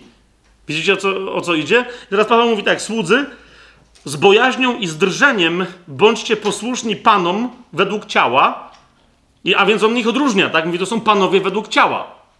Ale czy oni cieleśnie mają władzę nad waszymi ciałami? Wy nie jesteście podlegli im duchowo, oni was nie mogą zmusić do grzechu, tak? Ale jeżeli nie chodzi o tego typu sprawy, czyli chodzi o rzeczy cielesne, to bądźcie im podlegli. W prostocie serca, i teraz uważajcie na to, jak Chrystusowi. Nie służąc dla oka, jak ci, którzy chcą podobać się ludziom, lecz jak słudzy Chrystusa, czyniąc wolę Boga, z serca, służąc z życzliwością tak jak Panu, a nie ludziom. Wiedząc, że każdy, kto uczyni coś dobrego, ten też otrzyma od Pana, czy niewolnik, czy wolny. O to chodzi Pawłowi. On mówi, postawą chrześcijanina jest bycie doulosem Chrystusa, bycie niewolnikiem Chrystusa. A skoro Chrystus pojawił się w twoim życiu, a ty przy okazji, zamiast być panem jakiegoś niewolnika, jesteś niewolnikiem jakiegoś pana, no to w takim miejscu się znajdujesz, rozwiązania, za chwilę o tym jeszcze będziemy mówić, rozwiązania się mogą znaleźć jakiekolwiek, ale mówi, w tym momencie wykorzystaj tę sytuację i służ temu Panu jak Chrystusowi. Nie tak, żeby jak on patrzy, to jest okej, a jak nie patrzy, nie. I teraz zauważcie, o co mi idzie, jak dzisiaj mamy mnóstwo dyskusji w chrześcijaństwie na temat tego, czy żony mają być podległe mężom, co to znaczy, że jedni drugim mamy być podlegli w Kościele. Jeżeli Paweł mówi, jeżeli jesteś niewolnikiem u kogoś, kto myśli, że jest twoim właścicielem, przestań się rzucać, a wykorzystaj tę sytuację, żeby pobłogosławić rzeczywistość, w której się znajdujesz. Jak? Będąc niewolnikiem tego kogoś, jakby to był Chrystus. We wszystkim oczywiście, co nie tyczy się grzechu. To rozumiesz, to jeżeli Paweł mówi w tej trudnej sytuacji, wykorzystaj ją, to o ile bardziej, o ile łatwiejsze powinny być dla nas sytuacje w małżeństwie, w kościele, w służbach, w ramach których mamy ze sobą współpracować. Znaczy, wszyscy dzisiaj pytają, kto nad kim ma prawo sprawować władzę w kościele. Co to jest w ogóle za pytanie? Pytanie brzmi, dlaczego nikt nikomu dzisiaj w kościele nie chce służyć jak niewolnik? To jest pytanie. Sprawowanie władzy nad innymi w kościele nie jest pytaniem o panowanie Chrystusa, jest pytaniem o nasze panowanie. I zresztą zauważcie dalej w tym liście do Efezjan w 6 rozdziale, w 9 wersecie, Paweł mówi, a wy, panowie, jeżeli są jacyś nawróceni, którzy posiadają niewolników, a wy, panowie, tak samo wobec nich postępujcie, tak, zauważcie, tak samo to znaczy jak? No, jak przed chwilą im kazałem wobec was postępować. I rozumiecie, jak się niektórzy koncentrują na tym tekście i mówią, no to masz, to zamiast Paweł wyzwalać niewolników, każe im być posłusznym ich panom, to zauważ, co się dzieje. On mówi do panów, mówi, a wy, jeżeli macie braci wśród siebie i oni są niewolnikami, macie im usługiwać, jakbyście wy byli ich niewolnikami. Rozumiecie, to jest dopiero sensacja. Ten 9, a wy, panowie, tak samo wobec nich postępujcie, porzucając groźby, wiedząc, że i wy sami macie Pana w niebie, a u Niego nie ma względu na osoby. O to idzie. No i teraz jest pytanie w relacji pan-niewolnik, tej starożytnej, kim jest być lepiej, kiedy się nawrócisz, niewolnikiem czy panem? Wiecie, o co mi chodzi? No bo niewolnik nadal ma robić to, co robisz, rób to, co robisz, tak? Ze względu na Pana. A teraz weź miej kumpli arystokratów rzymskich, czy greckich, czy jakichś innych tam dziadowskich, weź miej kumpli, a potem niech któryś z nich przyuważy, jak ty, rozumiesz, przynosisz jakieś jedzenie córeczce swojego niewolnika. Wiesz, o co mi chodzi? Weź się wtedy temu wytłumacz, co ty robisz, że masz Pana w niebie i u Niego nie ma względu na osoby. A? List do Kolosan sobie otwórzmy, 3 rozdział. 11 werset, jeszcze raz. Znowu pojawia się wyraz doulos i znowu, widzicie, nie byłoby sensu, żeby się ten wyraz pojawił inaczej przetłumaczony niż jako niewolnik. Z 3 rozdział, 11 werset. Nie ma Greka ani Żyda, obrzezanego ani nieobrzezanego, cudzoziemca ani Scyty, niewolnika ani wolnego. Tu znowu, tu jest doulos, tak? Niewolnika ani wolnego, ale wszystkim i we wszystkich Chrystus. Otwórzmy sobie Księgę Objawienia, bo chcę tylko pokazać, że naprawdę ten wyraz się pojawia technicznie, nie pozostawiając żadnych wątpliwości, co on oznacza w takich złożeniach. A to jest tylko jeden z przykładów, aż do końca Biblii. I zawsze, kiedy nie ma możliwości na pływanie, jak nie przetłumaczysz tego wyrazu jako niewolnik, to nie ma żadnego sensu. To jest 6 rozdział Objawienia Janowego. 15 werset. Tam jest mowa o tym, że tam żywioły się rozpętały i teraz mamy powiedziane, a królowie ziemscy i możnowładcy, i bogacze, i wodzowie, i mocarze, i uważajcie na to, i każdy niewolnik, i każdy wolny ukryli się w jaskiniach i skałach górskich. Znowu, jeszcze raz, każdy niewolnik, tutaj się pojawia doulos. Dlaczego? No, bo... On jest skontrastowany z tym, która za chwilę za nim idzie, czyli także każdy wolny. Nieważne jakiego kto jest stanu, kto do kogo należy, kto kogo ma prawo myśleć, że posiada. Nie ma to żadnego znaczenia. I tu doulos jest przetłumaczony jako niewolnik. Otwórzmy sobie Ewangelię Mateusza. Chcę powiedzieć, skoro żeśmy o tym zaczęli mówić, widzicie, wizja Pana Jezusa, biblijna wizja, co do naszej wolności jest następująca. Dopóki człowiek żyje w ciele, w tym ciele, rozważając list do Rzymian, będziemy więcej o tym mówić, dlaczego to ciało jest przeklęte. Okay? I dlaczego w związku z tym musimy zmartwychwstać w nowych ciałach. Dlaczego zbawienie nie tyczy się tego ciała, w którym my teraz żyjemy. Ponieważ to jest ciało które będzie na zawsze podległe, aż do momentu, kiedy nie strzeźnie, prawu grzechu i śmierci. Okej? Okay? I tyle, ono nie może, to nie może się zmienić, po prostu to jest tyle, ono się musi skończyć. Tak? Więc dlatego Pan Jezus mówi, dopóki my żyjemy w tych ciałach, nie ma takiej możliwości, żeby ktoś osiągnął, zresztą i później także w przyszłości, zaraz sobie bardziej pokażemy. Pan Jezus mówi, nie ma takiej możliwości, żeby ktoś, człowiek, tak jak został stworzony, żeby był panem samego siebie. Ponieważ kiedy zacznie myśleć, że może być panem samego siebie, natychmiast stanie się niewolnikiem czegoś. I zaraz sobie to pokażemy czego. Tak? Jedyna możliwość, żeby człowiek był wolny, to jest stanie się niewolnikiem Boga. I ta przedziwna niewola powoduje wolność człowieka od tego wszystkiego, co naprawdę go zniewala. Zobaczcie, Ewangelia Mateusza, 10 rozdział, to jest 24 werset i dalej. 24, 25. Najpierw, no właśnie, zobacz, jakie tu mamy tłumaczenie. To jest Mateusz 10, 24, 25. Uczeń nie przewyższa mistrza, ani sługa swojego Pana. Znowu tutaj się pojawia wyraz doulos. Zauważyliście to? Nie, no bo po polsku jak mamy to zauważyć, tak?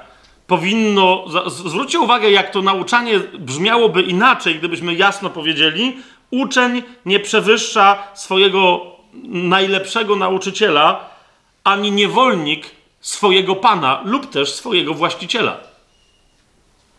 Teraz Jezus odnosi to do siebie, ale zwróćcie uwagę, jaka klarowna byłaby przestrzeń i jak jasno brzmiałoby nauczanie, kiedy my byśmy powiedzieli, wyznaj Jezusa jako swojego Pana. Wiecie, w języku polskim Pan to jest, wiesz, no, a to jest to, a to jest Pan Fabian Błaszkiewicz. A to jest to, a to jest Pan Stefan Kisielewski. O, okej. Wszyscy jesteśmy, wiecie, albo panie, albo panowie. Sama szlachta. Być może byłoby dobrze zamienić ten wyraz Jezus jest Pan. Zobaczcie, gdybyśmy proponowali ludziom, wyznaj Jezusa jako swojego właściciela. Słyszycie, co mówię? Bo teraz, hej, tutaj mamy wierzących ludzi na tej sali, tak? Ale widzę wasze spojrzenie takie to żeś pojechał. Ale to jest pytanie, jakim sądzisz, że jest Jezus twoim właścicielem? Dobrym czy złym? Rozumiesz? Bo chodzi o to, że jego panowanie jest absolutnym panowaniem. I naprawdę jest panowaniem kogoś, kto cię kupił. Zaraz jeszcze o tym będziemy więcej mówić. Kto mnie kupił. I teraz ja się nie muszę na to zgodzić. Widzisz, to jest taki dziwny właściciel, że ja się nie muszę zgodzić na to, żeby on mnie kupił. Ale jeżeli się godzisz na pewne rzeczy, które przychodzą wraz z nim, to zaczyna się od tego, że się godzisz na to, żeby on cię odkupił. I ten wyraz w języku polskim, który ma jakieś przedziwne, religijne, wiecie, konotacje, odkupienie, zauważcie, co on oryginalnie oznacza, tak?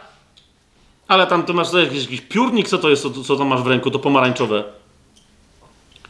Co to jest? Telefon, tak ładnie opakowany. Okej. Mógłbym od ciebie go odkupić? Okej, i teraz zobaczcie, kto z was pomyślał, że ja mam jakieś specjalne, zbawcze intencje wobec tego telefonu? Nie!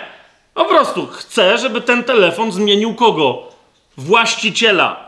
Tak? Ty go kupiłaś od kogoś, a ja go chcę od ciebie odkupić. Być może, żeby następnie go zwrócisz temu, kto był jego oryginalnym właścicielem. Rozumiecie, co mi idzie? Ale to jest to. Jak mówimy o odkupieniu, to jest proces zmiany właściciela.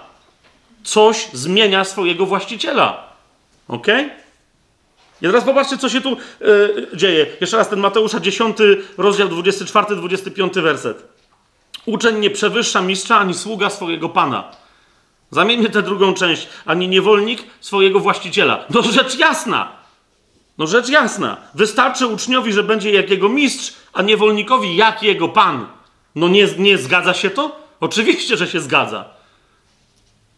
Oczywiście, że się zgadza. Kiedy niewolnik będzie jak jego Pan, to będzie wolny. No co jeszcze miałby w ramach tych swoich osiągnięć osiągać? A co, jeżeli prawdziwą wolność zapewnia mu przynależność do Pana? takiego, który mu właśnie, rozumiecie, którego broni przed innymi, którzy by go chcieli zniewolić. Ktoś przychodzi i chce cię zakuć w kajdany i w tym momencie pojawia się Pan Jezus i mówi, ale co się tu dzieje? I diabeł tam stoi i mówi, no, chciałbym na chwileczkę sobie tutaj zakuć tę dziewczynkę w kajdanki. I on mówi, że ja cię nie zakuł. Znaczy akurat go zakuł i akurat, no okej, wiecie o co chodzi. Ale właśnie to jest to. Rozumiecie, to jest to, tak? To jest to. I załóżmy, że diabeł miałby taką możliwość takiego postępowania wobec wierzącego i mówi, no ale jednak ja bym se zakuł. I Jezus mówi, no chyba żartujesz. To jest twoja własność? Nie. A czyja? No twoja, Panie Jezu. No to odwal się. Odwal się od tego dziecka. To jest moje. Ewangelię Łukasza sobie otwórzmy. 12 rozdział.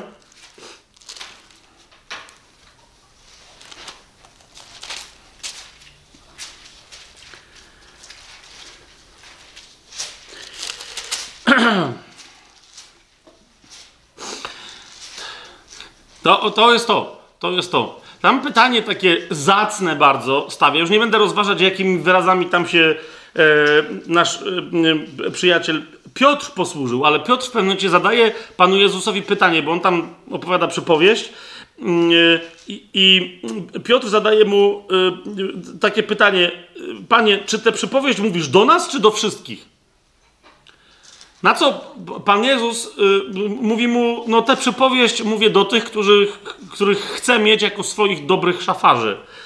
Już teraz pomijam te, co to po grecku te wszystkie wyrazy oznaczają, ale Jezus taką odpowiedź daje. Pan odpowiedział, któż jest szafarzem wiernym i roztropnym, którego Pan ustanowi nad swoją służbą, aby we właściwym czasie wydawał jej wyznaczoną żywność. I Jezus odpowiada, tym szafarzem jest doulos. Cała reszta służby, którą się ma opiekować ten szafarz dobry i roztropny, rozumiecie, cała reszta służby nie ma nad sobą nadzorcy, nie ma episkoposa, ale ma kogo? Ma doulosa swojego Pana. Pan wyznacza swojego wiernego niewolnika, żeby się zajął innymi jego ludźmi. Błogosławiony mówi ten doulos. I tu zwróćcie uwagę, jakby to wszystko, wiecie, nawet w sensie służby w kościele, jakby to wszystko inaczej zabrzmiało, gdybyśmy mieli jasno przetłumaczony ten wyraz. Błogosławiony ten niewolnik, którego Pan, gdy przyjdzie, zastanie tak czyniącego. Zaprawdę powiadam wam, że postawi go nad wszystkimi swoimi dobrami. Widzicie, o co mi chodzi? To jest przeznaczenie niewolnika Chrystusowego. Stanąć nad wszystkimi Chrystusowymi dobrami. Ale najpierw doświadczyć i zademonstrować swoje posłuszeństwo. I teraz Pan Jezus kontynuuje i mówi tak. Zaprawdę, 45 werset. Ale jeżeli ten sługa powie w swoim sercu, mój Pan zwleka z przyjściem i zacznie bić sługi i służące. I tutaj ci ludzie nie są nazwani, to nie są dulosi, to znaczy to nie są niewolnicy. Zaczyna bić ludzi, którzy nie mają związku z nim. Oni, wiecie, są zatrudnieni przez Pana. A on ma nakaz, żeby się nimi zajmować. Tak? Czekając na przyjście Pana. Bo on jest dulosem, on jest niewolnikiem. Cała reszta. A teraz ten zaczyna się wywyższać nad pozostałymi i robi z siebie Pana tamtych ludzi. Zacznie bić sługi i służące, jeść, pić i upijać się. Przyjdzie Pan tego dulosa, tego sługi, w dniu, w którym się on nie spodziewa i o godzinie, której nie zna, i odłączy go i wyznaczy mu dział z niewierzącymi. Po tym wyrazie między innymi rozpoznajemy, że to nie jest przypowieść o tym, jak postępować ze służbą domową, tylko że tu chodzi o Chrystusa, o Jego ostateczny powrót i o tych, którzy Mu wierzą i którzy Mu nie wierzą. Zauważcie, co się dzieje z kimś, kto postanowił wyznawać, że Jezus jest Panem, a następnie nie żyje jak niewolnik Jezusa.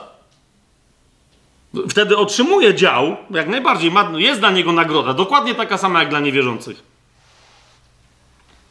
Ten zaś sługa, zobaczcie, co jest dalej napisane, ten zaś sługa, który znał wolę swojego Pana, tu jest doulos. Tu jest doulos. Niewolnik Chrystusa to jest ktoś, kto zna Jego wolę. Jak można wyznawać, że Jezus jest moim Panem, a następnie nie znać Jego woli? Doulos, który znał wolę swojego Pana, a nie był gotowy i nie postąpił według Jego woli, otrzyma wielką chłostę. Ale ten, który jej nie znał, i teraz zwróćcie uwagę, tu w języku greckim nie pada słowo doulos. Nie ma dwóch, nie, rozumiecie, nie ma niewolnika, który zna wolę swojego pana i niewolnika, który niestety jest niewolnikiem, ale nie zna. Nie. W relacji do Chrystusa, kiedy jesteś jego niewolnikiem, stanie się niewolnikiem oznacza wejście w poznanie jego woli. I decyzję na to, że ją znasz. Jak jej nie znasz, to nie jesteś dulosem, ale wtedy nie mów, że wyznajesz, że Jezus jest Panem, skoro nie wiesz, czego On chce. To jest to. Więc jeden to jest niewolnik, który zna wolę swojego Pana, a inny, który się tutaj pojawia w tej przypowieści, to jest ktoś, kto nie zna woli Pana. To nie jest niewolnik. Zwróćcie na to uwagę. Ten, który jej nie znał, a uczynił coś godnego kary, otrzyma małą chłostę. I to jest wyjaśnienie, komu wiele dano, od tego wiele się będzie wymagać, a komu wiele powierzono, więcej będzie się od niego żądać. Wejście w wyznanie, że Jezus jest Panem, decyzja na to, żeby stać się chrześcijaninem w pełni, nie tylko z nazwy, jest decyzją na pełnienie woli Bożej, którą Bóg chce nam objawiać. Jak ktoś mówi, że ja bym pełnił, ale nie wiem co, to znaczy, że oszukuje. Samego siebie. I teraz najważniejsza rzecz. Jak sobie otworzycie pierwsze do Koryntian, to przejdziemy do rzeczy bezpośrednio z listem do Rzymian związanych. W pierwszym do Koryntian, w 7 rozdziale, Paweł ma takie rozważanie na temat tego, czy ludzie mają się żenić, czy za mąż wychodzić, kto, z kim, dlaczego, co tam się dzieje. I w pewnym momencie znów...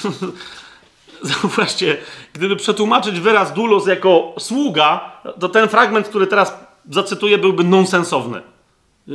Trzeba w nim przetłumaczyć dulosa jako niewolnika. Znaczy, to jest 7 rozdział pierwszego listu do Koryntian, będę czytać od 21 wersetu. Bo tu Paweł mówi, jakby w jakim stanie kto się nawrócił, co ma potem robić. Tak? I teraz mówi... A teraz nawrócenie Paweł nazywa byciem powołanym do życia wiecznego. Jest to jasne, co mówię? No nie jest twoje osobiste powołanie, tylko najczęściej w Biblii, jak się pojawia ten wyraz powołanie, jest tak przetłumaczony, to chodzi o bycie powołanym z ciemności do światła, ze śmierci wiecznej do życia wiecznego. To chodzi po prostu o bycie, byśmy dzisiejszym, współczesnym, protestanckim językiem powiedzieli, chodzi o bycie zbawionym. Jasne to jest? Jasne to jest? Okej, okay. I teraz Paweł mówi tak. Zostałeś powołany jako niewolnik. No i tu się pojawia wyraz dulos. Zostałeś powołany jako niewolnik. Nie martw się. Najlepsze jest, że w UBG jeszcze pojawia się wyraz tym. Nie martw się tym. Zupełnie niepotrzebny dodatek. No bo czym się ktoś miałby martwić? Tym, że został zbawiony? Czy tym, że jest niewolnikiem? Po prostu Paweł mówi, nieważne, niewolnicy zasadniczo są różnymi rzeczami zmartwieni, no bo są niewolnikami. Są tak szkoleni, żeby się martwić. To jest jeden z elementów wyzyskiwania innych ludzi, wprowadzanie ich w zmartwienia. To jest to, co najczęściej diabeł wobec chrześcijan robi. Sprowadza na nich zmartwienia, a oni się zajmują zmartwieniami i się umartwiają nie tam, gdzie trzeba. Tak? Więc Paweł mówi po prostu, zostałeś powołany jako niewolnik, nie martw się, lecz... I tu widzicie, a propos tego, bo niektórzy mówią, że chrześcijanie nie dążyli do wolności. Zauważcie, cały list Pawła do Filemona jest listem, w którym on prosi wierzącego o to, żeby uwolnił innego wierzącego, którego on dostał, że tak powiem, w prezencie, jako usługującego mu. I on się nawrócił przy Pawle. I teraz do jego właściciela, czyli do Filemona, Paweł pisze i mówi, mógłbym ci rozkazywać, ale tak nie zrobię, bo jesteś wierzący. Ale proszę cię, żebyś wystawił mu list uwalniający. Żebyś go uwolnił. Żeby mógł być człowiekiem wolnym. I tak samo tutaj Paweł, zauważcie, co mówi. Zostałeś powołany jako niewolnik, nie martw się, ale jeżeli możesz stać się wolny, to raczej z tego skorzystaj. Tak? Więc mówi, nie martw się tym, że jesteś niewolnikiem, ale nie zaprzestawaj swoich działań, żeby stać się człowiekiem wolnym. Tak? Tylko mówi, dopóki nie jesteś wolny, niech to nie stanowi źródła twojego zmartwienia. I teraz wyjaśnia, 22 werset, jest genialny, dlaczego tak jest. Ten bowiem, kto został powołany w Panu jako niewolnik, jest wyzwoleńcem Pana. Więc on mówi, nieważne, że ty fizycznie dalej jesteś niewolnikiem, ale w duchu Chrystus cię wyzwolił. Widzicie, o co mi chodzi, co się tu dzieje? Mówi, to, czego doświadczasz przez Chrystusa, to jest wejście w doskonałą wolność. I teraz patrzcie dalej. Podobnie ten, kto został powołany jako wolny, jest kim? dulosem Chrystusa, jest niewolnikiem Chrystusa. Ten werset zbiera w sobie geniusz tego pseudoparadoksu, bo to jest pozorny paradoks. Tak? On mówi, to co robi Chrystus, odkupując ciebie, a więc wykupując cię z niewoli, tak żebyś ty stała się, czy stał się własnością Chrystusa, wygląda jak zmiana właściciela, czyli niewolnik spod jednego pana idzie pod drugiego, ale ten konkretny pan jest takim panem, że gwarantuje ci absolutną wolność. Pod jego imieniem, pod prawem własności, na które się godzisz, żeby należało do niego, masz wolność taką, jakiej nie zagwarantowałoby ci nawet normalne wyzwolenie w świecie. Mamy jasność? Więc on mówi, zobacz, gdybyś był wolny, a został zbawiony przez Chrystusa, to stałbyś się niewolnikiem. Kogo? Chrystusa. To, że jesteś niewolnikiem, to przez to, że stałeś się niewolnikiem Chrystusa, to stałeś się wyzwoleńcem. Jeżeli my tego jako chrześcijanie nie złapiemy, całe nasze gadanie o służbie Jezusowi, o wyznawaniu Jezusa jako Pana jest nonsensowne. I teraz, dlaczego Paweł mówi, że w ogóle takie rozważanie ma prawo snuć? Krótkie, jednowersowe, mówi 23 werset, drogo zostaliście kupieni. Drogo zostaliście kupieni. I w związku z tym wniosek, nie bądźcie niewolnikami ludzi. Nieważne. Zwróć uwagę, że dla Pawła nie ma żadnego znaczenia, czy ktoś realnie jest czyimś niewolnikiem, nominalnie i według prawa, czy nie jest. Chodzi o to, komu służy twoje serce. I on mówi, może być niewolnik, który jest absolutnym wyzwoleńcem Chrystusa, i może być człowiek wolny, jak nam się dzisiaj wszystkim wydaje, że my zupełnie przecież od nikogo ani od niczego nie zależymy, a może służyć innym ludziom non-stop i być na ich zawołanie. I nie tylko w sensie, wiecie, że jak ktoś z was pomyślał teraz o pracy, typu, że słucha szefa, i no, nawet nie o to mi chodzi, tak? Ale być sługą naprawdę i niewolnikiem ludzi w relacjach małżeńskich, rodzinnych, no różnych, nawet w kościele, tak? Nawet w kościele. Póki żyjemy w ciele, kochani, to jest to, co już wcześniej chciałem powiedzieć, tylko póki żyjemy w ciele, musimy być niewolnikami.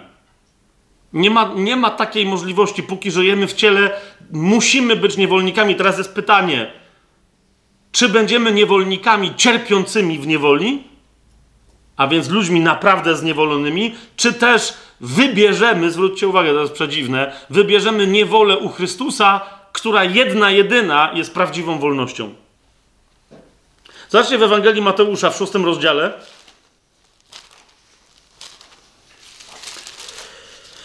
Znowu wracamy do kazania na górze.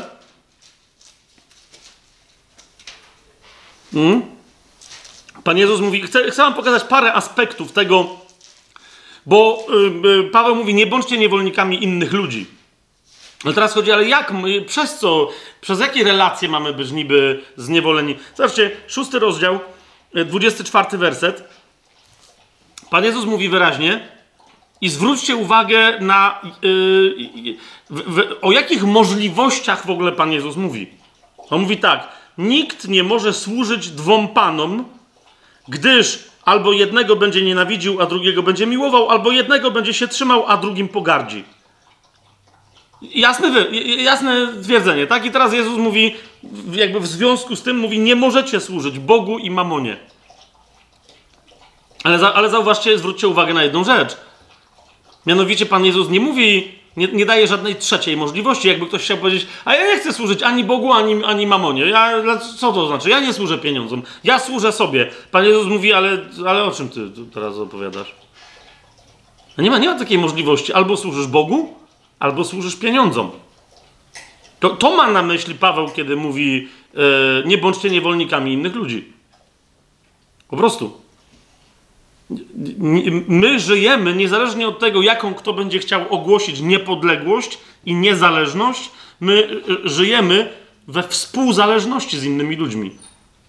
Okay? I teraz jest kwestia, czy my w ramach tej współzależności, w wolności będziemy służyć innym ludziom dla ich dobra, a ta wolność pochodzi tylko od Chrystusa, czy też będziemy się zmagać, służąc innym ludziom po to, żeby dostać trochę pieniążków, po to, żeby nimi coś zrobić dla swojej rodziny, dla swojego dobra itd. Masa ludzi się w ten sposób tłumaczy, że no ale ja wiesz, no ja tutaj robię to i słucham tego i tego, tu jestem nieszczęśliwy, no ale potrzebuję tych pieniędzy, ponieważ potem potrzebuje ich moja rodzina i tak dalej, i tak dalej, i tak dalej. Więc ja nie służę tym pieniądzom, ja służę mojej rodzinie, naprawdę. I potem w jak wielu tego typu sytuacjach następnie słyszę, że no ale przyszedłeś do mnie dlaczego? Bo masz problem, że za mało zarabiasz? Nie, mam problem rodzinny. Żona chce mnie zostawić, dzieci mnie nie szanują, mąż i tak dalej, i tak dalej. No więc służysz tej rodzinie, czy nie?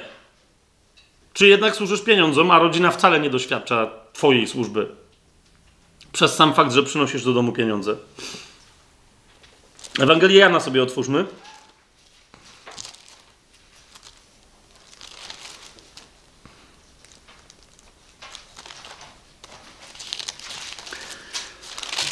To jest 8 rozdział.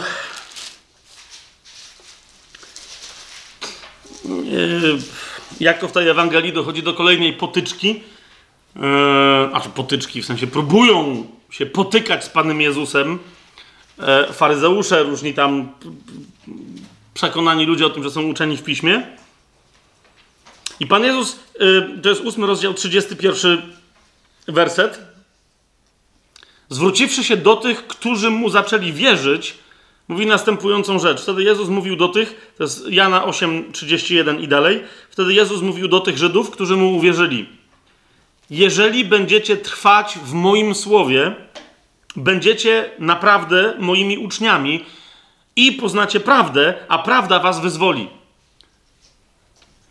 A więc zwróćcie uwagę na jedną rzecz. Jezus mówi, że istnieje pewna droga wyjścia z niewoli. Bo to jest, wiecie, wszyscy się tu koncentrują na prawdzie, na uczniach, na słowie i tak dalej, ale Jezus mówi, to jest droga wyjścia z niewoli. Jak ona wygląda? Trwać w moim słowie, skoro już mi wierzycie, trwać w moim słowie tak, że się staniecie moimi uczniami, a kiedy staniecie się moimi uczniami, poznać prawdę, a ta prawda spowoduje, że będziecie wolni. Teraz zauważcie, niezależnie od tego, na co chrześcijanie i inni ludzie, bo ten fragment jest, wiecie, często szatkowany, wyrywany z kontekstu. Przypuszczam, że wielokrotnie spotkaliście się z cytatem z tego miejsca, który jest cytatem tylko 32 wersetu. Poznacie prawdę, a prawda was wyzwoli. W ilu historiach kryminalnych w dawnych czasach słyszałem albo widziałem taki cytat na wstępie historii. Poznacie prawdę, a prawda was wyzwoli. Ale to co to? W ogóle nie o tym mówi ten fragment. Nie mówię o jakiejkolwiek prawdzie. Że jeżeli ktoś się dowie prawdy, to mu... Nic, absolutnie. To jest cały ciąg, na końcu którego pojawia się prawda, a ta prawda przynosi wyzwolenie. Teraz, że w tym, co Pan Jezus tu powiedział, chodzi o wolność i o niewolę, skąd my wiemy? Bo Żydzi od razu to zrozumieli. Zobaczcie, co mu odpowiedzieli na to. Dosyć obruszeni tym, co im powiedział. My jesteśmy potomstwem Abrahama i nigdy nikomu nie służyliśmy. Wiecie, co to jest dokładnie powiedziane w języku greckim? Nigdy nie byliśmy niczyimi niewolnikami. To jest dokładnie ten wyraz, o którym, tylko że tu jest czasownik, tak? O którym my tu rozmawiamy. My nigdy nikomu, nie byliśmy przez nikogo zniewoleni. Nie byliśmy nikogo niewolnikami, tak żeby mu służyć, bo musimy. Bo my jesteśmy potomstwem Abrahama. Jak możesz więc mówić, będziecie wolni? Przecież nie jest, to jest ich myśl, przecież nie jesteśmy niewolnikami. I teraz posłuchajcie odpowiedzi Pana Jezusa. Jezus im odpowiedział, amen, amen, powiadam wam, że każdy, kto popełnia grzech, jest sługą, no i właśnie tu jest wyraz, jest sługą grzechu, jest dulosem grzechu. Jest niewolnikiem grzechu. Każdy, kto popełnia grzech, jest niewolnikiem grzechu. Popełniasz grzech? Nawet jeżeli twierdzisz, że Jezus jest Panem, ja rozumiem, że się pocieszasz łaską, to jest wszystko gra, tylko uświadom sobie w tym momencie, że to jest dowód na to, że coś się wydarzyło w twoim życiu, co spowodowało, że wyszłaś czy wyszedłeś spod niewoli Chrystusowej, skoro popadasz w niewolę grzechu. Jezus mówi wyraźnie, jeżeli ktoś popełnia grzech, to znaczy, że jest niewolnikiem grzechu. To jest według mnie centralny temat listu do Rzymian, niezależnie od całego ciągu myślowego, który Paweł tam przedstawia i wielu genialnych wątków doktrynalnych. To jest centralny punkt listu do Rzymian, o tym jeszcze będziemy więcej mówić. To, o czym Pan Jezus tutaj tak wyraźnie wspomina. Kto popełnia grzech, jest niewolnikiem grzechu. Rozumiecie, tu jest postawiona teza i Pan Jezus nie musi jej bronić, nie musi jej udowadniać. On to powiedział, on jest Bogiem, on wie. I mówi, a niewolnik nie mieszka w domu na wieki, lecz syn mieszka na wieki. Jeżeli więc syn was wyzwoli, będziecie naprawdę wolni. I to, rozumiesz, nie ma żadnej innej możliwości bycia uwolnionym, jak tylko przejście spod niewoli grzechu pod niewolę Chrystusa, bo ta niewola wyzwala od wszystkiego innego, co jest autentyczną niewolą. Amen? List do Galacjan, jak sobie otworzymy, to w nim taką rzecz znajdziemy. To jest 4 rozdział.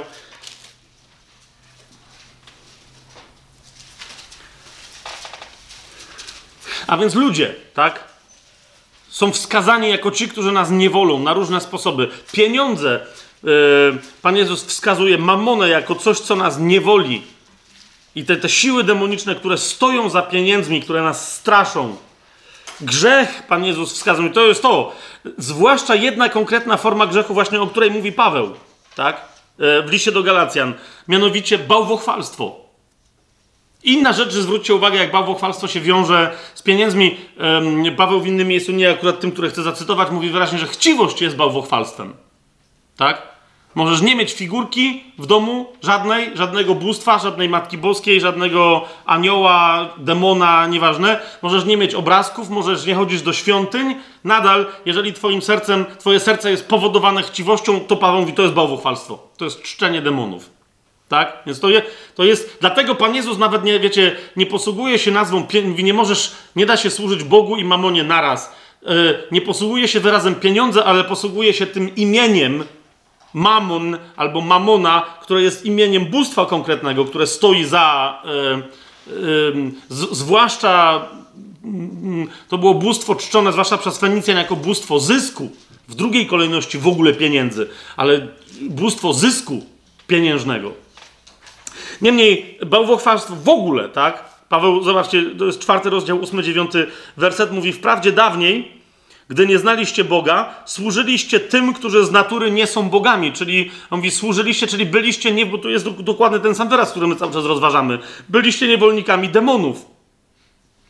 Ale teraz, gdy poznaliście Boga, a raczej gdy zostaliście przez Boga poznani, jakże możecie ponownie wracać do słabych i nędznych żywiołów, którym ponownie chcecie służyć, a tu jest znowu powiedziane, którym ponownie chcecie się oddać w niewolę.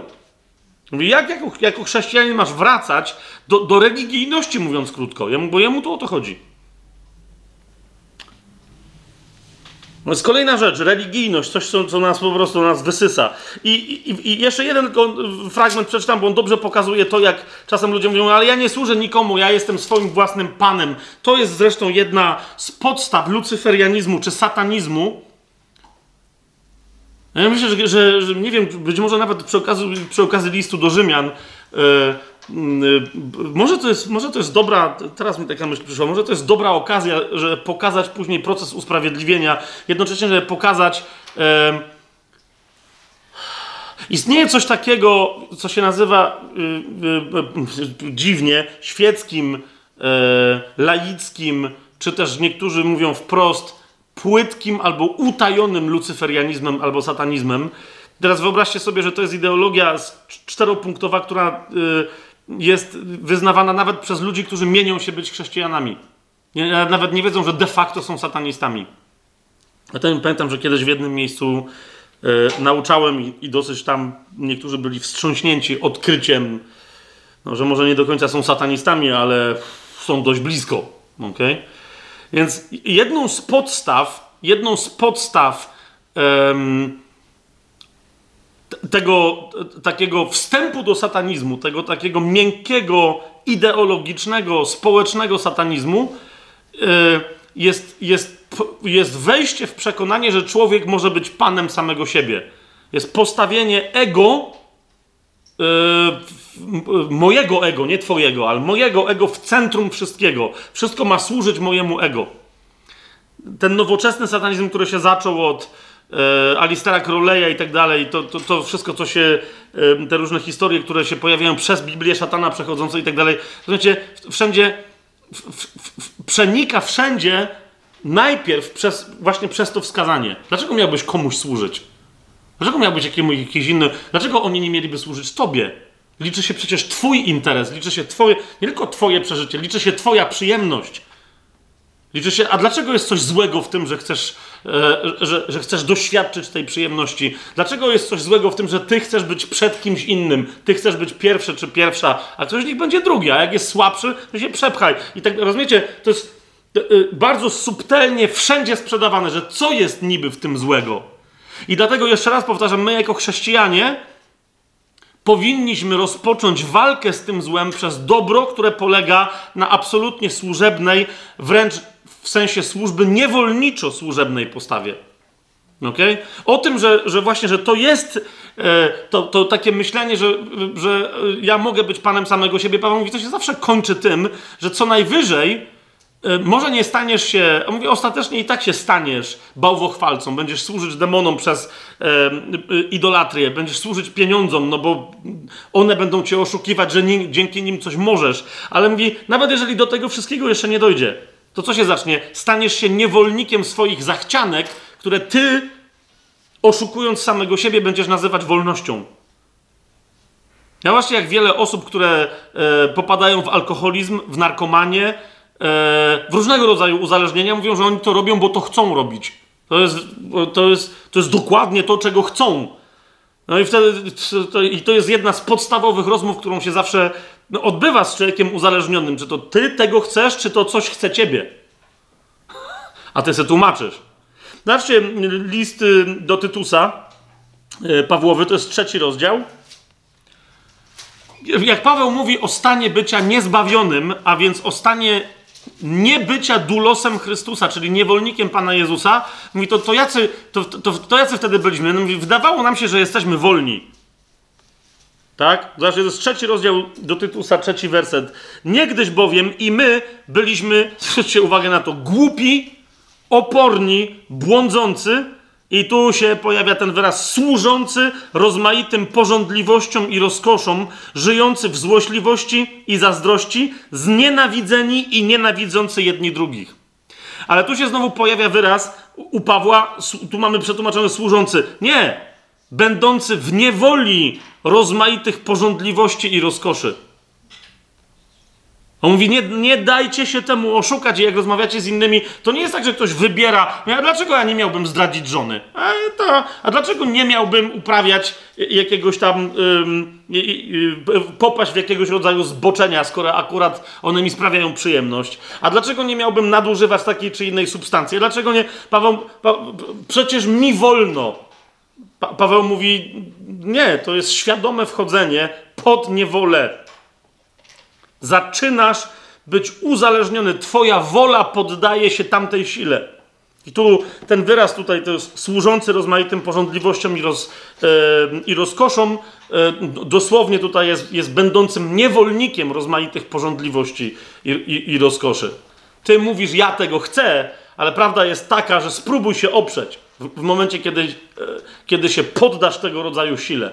To spróbuj powiedzieć, jeżeli chcesz, to możesz też nie chcieć. To spróbuj zachcieć niechcenia w tego typu sytuacji.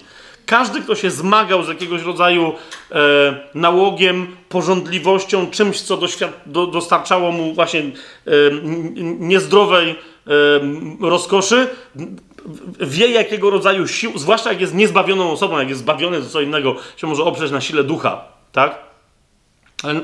Ale nadal każdy, kto choć raz czegoś takiego w życiu doświadczył, w momencie, kiedy stanie prawdzie Bożej i spojrzy na tę sytuację, wie doskonale, że nie był tam osobą wolną. Amen? Amen? Okej. A więc, myślę, że jest to dosyć jasna sprawa, ale my potrzebujemy tego wyrazu i tego znaczenia, żeby się ocknąć. Prawdziwa wolność jest tylko i wyłącznie w niewoli u Pana Jezusa. I niezależnie, rozumiecie, niezależnie od tego, jak to zgrzyta i jak to brzmi. To właśnie tak. Prawdziwie wolny jest tylko niewolnik Chrystusa. I jeszcze raz, nie ma nikogo, kto by mówił, a ja nie muszę być niczyim. Nie. Jeżeli nie jesteś Chrystusowym niewolnikiem, to jesteś na pewno kogoś albo czegoś niewolnikiem. I to niewolnikiem, który jest uciskany i wyzyskiwany.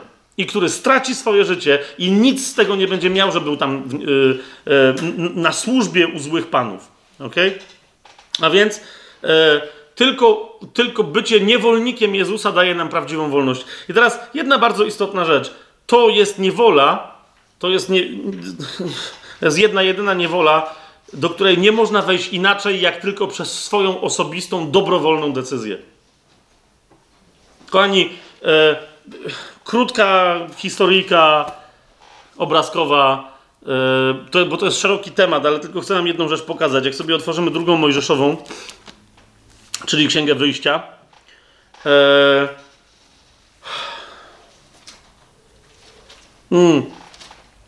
tylko i wyłącznie w prawie, z tego co wiem, bo może czegoś nie wiem, ale z tego co wiem, tylko i wyłącznie w prawie mojżeszowym, z tym co Bóg Izraelitom dał, instytucja niewolnictwa ekonomicznego była traktowana naprawdę z sensem, w odróżnieniu od... Bo wszędzie, w całym świecie starożytnym, jak ktoś komuś był coś winien i nie oddał we właściwym czasie, to stawał się niewolnikiem. Pamiętacie tę historię tego, co Pan mu przebaczył pieniądze, a on potem ścigał innego, co był mu winien, i mówi: okej, to jak ty jesteś taki cwaniak, to w takim razie ty będziesz teraz zniewolony. Tam jest powiedziane, że wtrącą go do więzienia. Mówi: nawet nie chcę korzystać z twoich usług. Ty, twoja żona, twoje dzieci, wszyscy do więzienia i teraz tam odsiedzicie swoje. Kiedy uznam, żeście odsiedzieli, I teraz w większości kultur starożytnych zasadniczo ktoś, kto był niewypłacalny, jak się stawał niewolnikiem, w zasadzie, o ile nie zrobił, czegoś absolutnie wyjątkowego, to tracił możliwość, ponieważ nie przez... Kto to był niewolnik? To jest ktoś, kto przestał być właścicielem samego siebie. Jest to jasne? A skoro nie był właścicielem samego siebie, to nawet jeżeli wykonywał jakąś pracę na rzecz kogoś, to ten ktoś płacił nie jemu, ale jego panu. I to nie były, pieniądze, które pan zdeponował swojemu niewolnikowi. To były pieniądze pana, to jest jasne, tak? Więc rozumiecie, kiedy ktoś stawał się niewolnikiem, zasadniczo nie miał możliwości się wykupienia. Chyba że to był wyjątkowy pan i powiedział: posłuchaj, mniej więcej taką ci liczę stawkę, za rok jest tyle, a więc za 37 lat będziesz wolny, tak? Tylko 37 lat musisz u mnie pracować i wtedy jesteś wolny. Teraz zobaczcie, jakie to jest Księga Wyjścia, czyli druga Mojżeszowa, 21 rozdział. Zobaczcie, jakie prawo istniało w tej kwestii w Izraelu, w sensie od Mojżesza. To jest 21 rozdział Księgi Wyjścia. Oto prawa, które im przedstawisz. No i tam są różne prawa, ale chodzi o niewolnika. Jeżeli kupisz niewolnika, to jest 21 rozdział, 2 werset i dalej. Jeżeli kupisz niewolnika, Hebrajczyka, zwróćcie uwagę na to, 6 lat będzie ci służyć, a w 7 roku wyjdzie na wolność bez wykupu. Nawiasem mówiąc, tu nikt go nie musi odkupywać, tak? Bo to była oczywista kwestia. Jeżeli na przykład miałeś kumpla, przyjaciela, kogoś z rodziny i ten ktoś cię odkupił od pana, a potem ci zwrócił wolność i powiedział: dobra, ja cię nie potrzebuję, ty mi nic nie jesteś winien, tak? To mógł cię wykupić i potem wypuścić cię na wolność, tak? A prawo mojżeszowe mówiło: nie, niewolnik, jeżeli jest 6 lat niewolnikiem, to 7 roku wychodzi, to po prostu to jest szabat jego. To jest jego roczny szabat, a szabat oznacza, że wychodzi na wolność. Niech odpocznie od swojej pracy. I teraz dalej 3 werset, to jest ta sytuacja ekonomiczna. Jeżeli sam przyszedł, sam odejdzie. A jeżeli miał żonę, jego żona odejdzie z nim. No bo jeżeli on przyszedł z żoną, tak? Jeżeli jego pan dał mu żonę, a ona urodziła mu synów lub córki, to jego żona i dzieci będą należały do jego pana, a on odejdzie sam. I teraz... niech się uruchomią w was mechanizmy mentalne i emocjonalne, ponieważ do tej zasady Pan Jezus nawiązuje, kiedy później mówi o warunkach bycia Jego uczniem. Otóż zwróćcie uwagę, co się tu dzieje. 5 werset. A jeśli niewolnik powie: kocham mojego Pana, to jest jedna z możliwości, lub moją żonę i moich synów, nie pójdę na wolność, wtedy jego pan zaprowadzi go do sędziów i przyprowadzi go do drzwi albo do ich słupka i jego pan szydłem przekłuje mu ucho i od tej pory będzie jego niewolnikiem już na zawsze. A więc zauważcie, prawo mojżeszowe powiedziało: jeżeli ktoś uznał, że lepiej jest mu zamiast żyć samodzielnie, lepiej jest mu żyć na służbie u jakiegoś pana jako jego niewolnik, to ma prawo zrezygnować z wolności roku szabatniego i poddać się w niewolę dobrowolnie na zawsze. Z jakich powodów? Jeżeli pokochał swojego pana lub jeżeli dostał od niego żonę, którą bardzo pokochał i z którą chce być, zwłaszcza na przykład dlatego, że mają dzieci i nie chce ich opuszczać. Jest to jasne? No bo żonę dostał od pana, nie... Ona jest jego pana własnością. Nawet jak jemu się należy wolność, to już żonie niekoniecznie, no bo to jest prezent od pana. A więc z jakich powodów ktoś może się poddać dobrowolnemu niewolnictwu? Ze względu na miłość. Do kogo? Do pana. Albo do kogo? Do swoich bliskich. Dzwoni wam w jakimś kościele? Słucham? Nie. Łukasz 14 rozdział. Łukasz 14 rozdział, 26 werset. Łukasz 14 rozdział, 26 werset. Tam w tym 14 rozdziale mamy trzy warunki zostania uczniem Chrystusa. I pierwszy z nich, nie będziemy teraz pozostałych dwóch rozważać, pierwszy z nich brzmi: jeżeli ktoś przychodzi do mnie, a nie ma w nienawiści swojego ojca i matki, żony i dzieci, braci i sióstr, a nawet swojego życia, nie może być moim uczniem. Wiecie to? Jezus mówi: zostanie moim uczniem jest jak w prawie mojżeszowym zostanie dobrowolnym niewolnikiem. Tylko tam wtedy ktoś się decydował na to, żeby... Załóżmy, tak, że od Piotra dostałem fajną dziewczynę. Załóżmy, że to jest starożytność. Tak? I teraz Piotrek dał mi fajną żonę. Ja się w niej w trakcie zakochałem. Myślałem, że będzie jakaś szkapa, się okazała cudowna kobieta. Mamy wspaniałe dzieci z nią. No ale rozumiecie, minęło 6 lat fantastycznego pożycia i mogę odejść. Pan przychodzi i mówi: ty słuchaj, no to za miesiąc możesz iść, bo to już jest koniec. 6 lat, tyle. Muszę cię według prawa mojżeszowego, jesteś Hebrajczykiem, muszę cię wypuścić. No ale kobieta, dzieci, wiecie, to jest urobek, który mi zostaje, tak? Miałem kobietę, a teraz mam kobietę z dziećmi. Jak one mi urosną, mam więcej niewolników, super. Co ci ją będę dawał? Ciebie muszę wypuścić, a ci zostają. Bo... I teraz decyzja moja jest, kurde, ale fajna jest kobieta, pan w sumie nie najgorszy, dzieci też lubię, zostanę. A więc zostaję u ciebie jako twój niewolnik, ale nie ze względu na ciebie, jest to jasne? Ze względu na tych, których pokochałem. Rozumiecie, o co idzie? Teraz Pan Jezus mówi: ludzie idą za mną z różnych powodów. Tak? I oni mogą iść. Ale teraz mówi: jeżeli nie wypełnią pewnych warunków, nie mogą się stać uczniami w pełni. Inny z warunków, zobaczcie, 27 werset, to jest: kto nie niesie swojego krzyża, a idzie za mną, nie może być moim uczniem. Wiecie, o co mi idzie? To Pan Jezus mówi: ktoś może za mną iść, ale to, że ktoś za mną idzie, to jeszcze nie znaczy, że jest moim uczniem. Sam fakt, że za mną chodzi. Jeżeli idzie, a nie niesie krzyża, to nie jest moim uczniem. A pierwszy z tych warunków to jest właśnie ten. Jeżeli ktoś nie ma nienawiści, to nie chodzi o to, żeby nienawidzić swoich bliskich, ale chodzi o to, żeby ich miłość i miłość do nich była nieporównywalna z tą miłością, jaką masz dla Pana. A przynajmniej z twoją decyzją na to, żeby twoja miłość stała się do Niego, do Jezusa, stała się nieporównywalnie większa od jakiejkolwiek innej ludzkiej miłości. Czy to jest jasne, o czym my mówimy? Znów doulos Chrystusa to nie jest ktoś, kto nie ma żony, kto nie ma męża, kto nie ma dzieci i tak dalej. Doulos Chrystusa, niewolnik Chrystusa, to jest ktoś, kto dobrowolnie zdecydował się być Jego niewolnikiem ze względu na miłość do Niego. Na miłość, którą chcę kultywować, na miłość, którą chcę rozwijać. Czy to jest jasne? Okej. Teraz w Starym Testamencie, i to jest bardzo istotne, bo teraz jak już...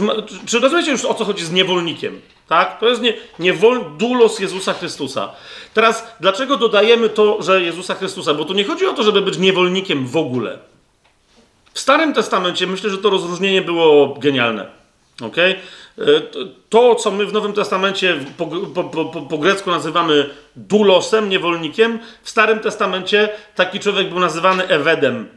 Ewed to jest niewolnik. I teraz takim istnieje w Biblii coś, inaczej, nie istnieje w Biblii, istnieje w teologii taka teoria, przez niektórych nazywana prawem, ale żeby coś było prawem, to trzeba udowodnić, że zawsze się sprawdza. Według mnie nie zawsze się sprawdza, ale często się sprawdza. Więc dlatego dla mnie to jest tylko teoria zwana prawem pierwszej wzmianki albo prawem pierwszego zastosowania, albo prawem pierwszego wystąpienia. Czyli, że dany wyraz, bardzo wiele na temat tego, co znaczy ten wyraz, powie nam pierwsze zastosowanie. Okej? Jak mówię, to się nie zawsze jakoś specjalnie sprawdza. W sensie, no ten wyraz coś tam znaczy, ale tam nie ma jakichś niezwykłych, wiecie, często przy niektórych wyrazach nie ma jakichś niezwykłych objawień czy tajemnic. Niemniej, jak sobie sięgniemy do tego wyrazu Ewed, on po raz pierwszy się pojawia w Księdze Rodzaju w 9, czyli w pierwszej Mojżeszowej, w 9 rozdziale. I to bardzo interesujące i ważne dla nas, pojawia się jako przekleństwo. Ten wyraz, że bycie niewolnikiem to jest przekleństwo. Okay? To jest 9 rozdział pierwszej Mojżeszowej Księgi Rodzaju, 9 rozdział, 25 werset. Tam się różne rzeczy podziały i między innymi spada przekleństwo, bo tam pamiętacie jest historia z Noem, z jego synami i tam pada przekleństwo na Kanaana. To jest 9 rozdział, 25 werset. I Pan powiedział: przeklęty niech będzie Kanaan, będzie on niewolnikiem sług swoich braci. Tu się pojawia też niewolnikiem niewolników swoich braci. Tu się pojawia po raz pierwszy to słowo Ewed. Jak widzicie, i jako przekleństwo, tak? Więc tak, to my musimy mieć jasność, w tej kwestii, że bycie niewolnikiem jest przekleństwem. Ale teraz uważajcie. Istnieje jeden rodzaj niewolnictwa już w Starym Przymierzu, który jest wyzwoleńczy. Mianowicie istnieje Ewed i Ewed to jest niewolnik, sługa innych sług, jest przeklęty, chyba że to jest ktoś, kto jest Ewed Jachwe. A więc jest niewolnikiem Jachwe. Jest sługą Jachwe, ponieważ wtedy przez sam ten fakt staje się kimś zupełnie innym. I wszyscy ci ludzie, których następnie my, wiecie, nazywamy patriarchami, czy są przywoływani nawet w Biblii jako wzory wiary, wierności Bogu i tak dalej, oni wszyscy w pewnym momencie są nazywani, wcześniej czy później, w jakimś momencie swojej historii, są nazywani przez Boga wprost, że są Jego niewolnikami, lub Pan o nich mówi innym ludziom, ale z dumą, że się zdecydowali być Jego niewolnikami. Okej? Spójrzcie na przykład, jak jesteśmy w Księdze Rodzaju, 26 rozdział, 24 werset. Tej nocy ukazał mu się Jachwe i powiedział: ja jestem Bogiem twojego ojca Abrahama. Nie bój się, bo jestem z tobą. Będę ci błogosławił i rozmnożę twoje potomstwo ze względu na kogo? Na mojego niewolnika Abrahama. Na mojego sługę Abrahama. Na tego, który był moim Ewed. To mówi Jachwe na temat Abrahama. Nie jemu wprost, ale mówi o tym wyraźnie. Zobaczcie 4 Mojżeszową, czyli Księgę Liczb. 12 rozdział. 7 werset.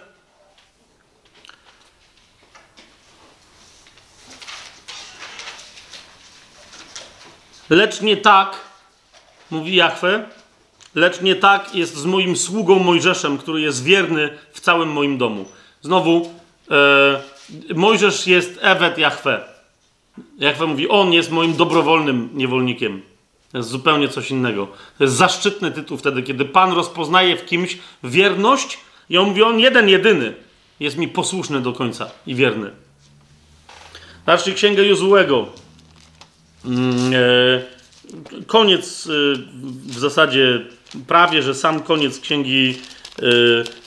Księgi Jozuego. To jest 24 rozdział, 29 werset. Po tych wydarzeniach umarł Jozue, syn Nuna, sługa Jachwe. Tu dokładnie się pojawia Ewed Jachwe, mając 110 lat. Znowu, jeżeli o kimś Słowo Boże mówi, że on był Ewed Jachwe, to znaczy, że to był ktoś do końca, dobrowolnie, posłuszny jak niewolnik Bogu Jachwe. Zobaczcie 2 Samuela. Czyli mamy Abrahama, Mojżesza, tylko dla przykładu, bo oni to nie są jedyni. Tak? Jozuego. Zobaczcie 2 Księgę Samuela. 7 rozdział. Kolejny wielki patriarcha, czyli Dawid. Jest 2 Księga Samuela, 7 rozdział, 5 werset. Dawid tam ma koncepcję, że wybuduje Bogu świątynię i wtedy Bóg się pojawia i mówi do niego przez proroka: idź i powiedz mojemu słudze Dawidowi, tak mówi Jachwe, czy ty zbudujesz mi dom, abym w nim mieszkał. I znowu, jak nazywa Jachwe Dawida? Swoim Ewedem. I dlatego Bóg wysyła, mówi, on nie posłucha. Dlaczego? Bo to jest mój sługa, to jest mój niewolnik. Okej? Zobaczcie, Izajasza, prorocy, wierni prorocy są nazywani Ewedami przez Boga. Świetnym przykładem jest Izajasz 20 rozdział, w którym Pan każe nago latać Izajaszowi. Publicznie, kompletnie nago. Tak?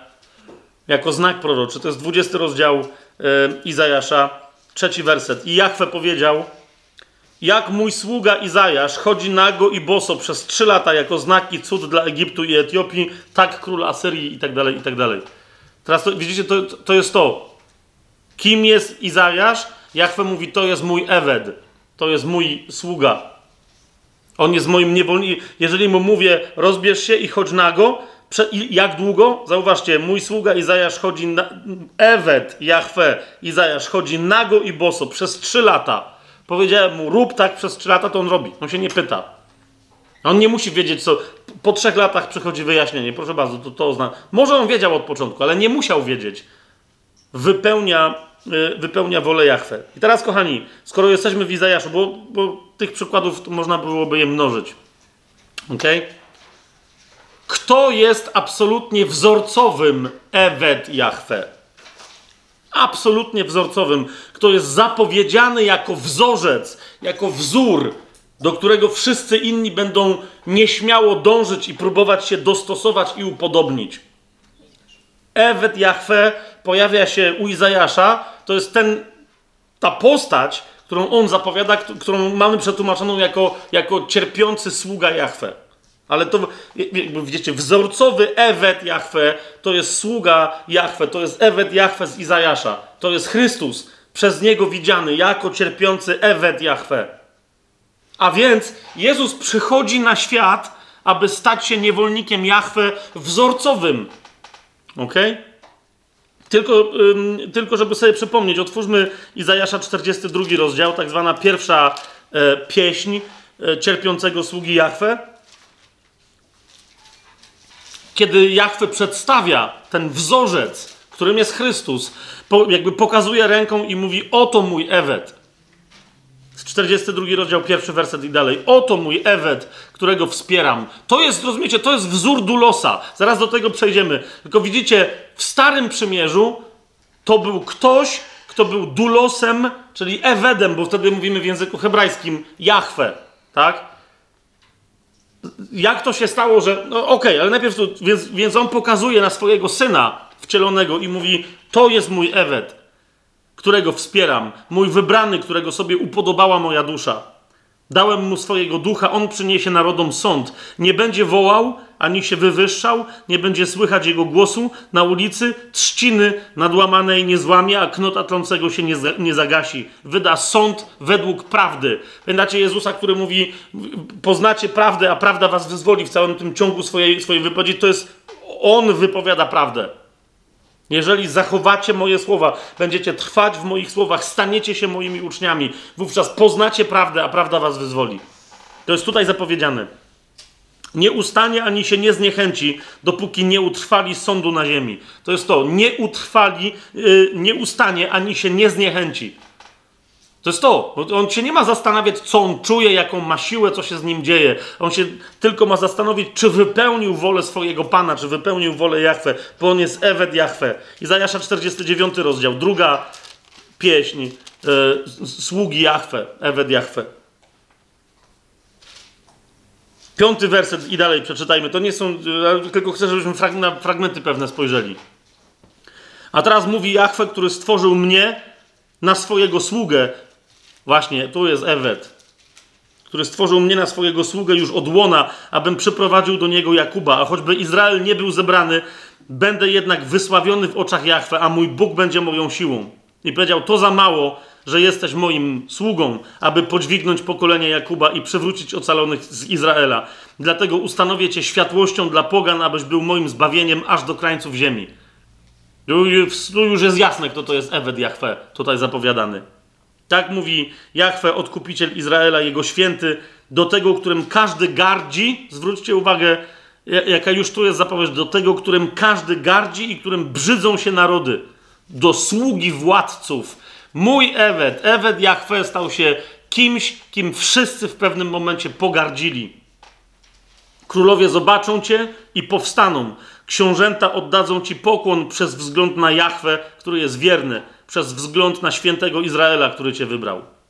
Tak mówi Jachwę, w czasie pomyślnym wysłuchałem cię, a w dniu zbawienia przyszedłem ci z pomocą. 50 rozdział, idźmy dalej. Trzecia pieśń sługi Jachwy, 50 rozdział Izajasza. Powiedzmy, że 4 werset i dalej. Pan Jachwe dał mi język uczonych, abym umiał znużonemu mówić słowo w odpowiednim czasie. Budzi mnie każdego ranka, pobudza moje uszy, abym słuchał tak jak uczeni. Pan Jachwe otworzył mi uszy, a ja się nie sprzeciwiłem, ani się nie cofnąłem. Podałem moje plecy bijącym, a moje policzki rwącym mi brodę. Nie zakrywałem mojej twarzy ani przed zniewagami, ani przed opluciem. Zadajemy pytanie, dlaczego ktoś miałby... To jest Ewed Jachwe. Bo Pan Jachwe wspomoże mnie, dlatego nie będę zhańbiony. Dlatego uczyniłem moją twarz jak krzemień i wiem, że nie będę zawstydzony. To jest Ewed Jachwe, to jest Dulos Chrystusa. Ktoś, kto wie, że on nie może być poniżony przez ludzi, nie może być przez nich zawstydzony. Ponieważ jego chwałą jest ten, kto jest jego Panem. Po prostu. 52 rozdział, 13 werset. I tu jest ta czwarta księga, czwarta pieśń cierpiącego Eweda Jachwowego, sługi Jachwe. Ona się zaczyna, to jest 52 rozdział, 13 werset. Zaczyna od słów, oto się szczęśliwie powiedzie mojemu Ewedowi. Oto się szczęśliwie powiedzie mojemu słudze. I de facto tu jest wstęp do tego, co niektórzy zaczynają czytać dopiero, wiecie, w 53 rozdziale, ale to jest tutaj. Czyli tu się zaczyna ta pieśń i ona się ciągnie aż do końca 53 rozdziału.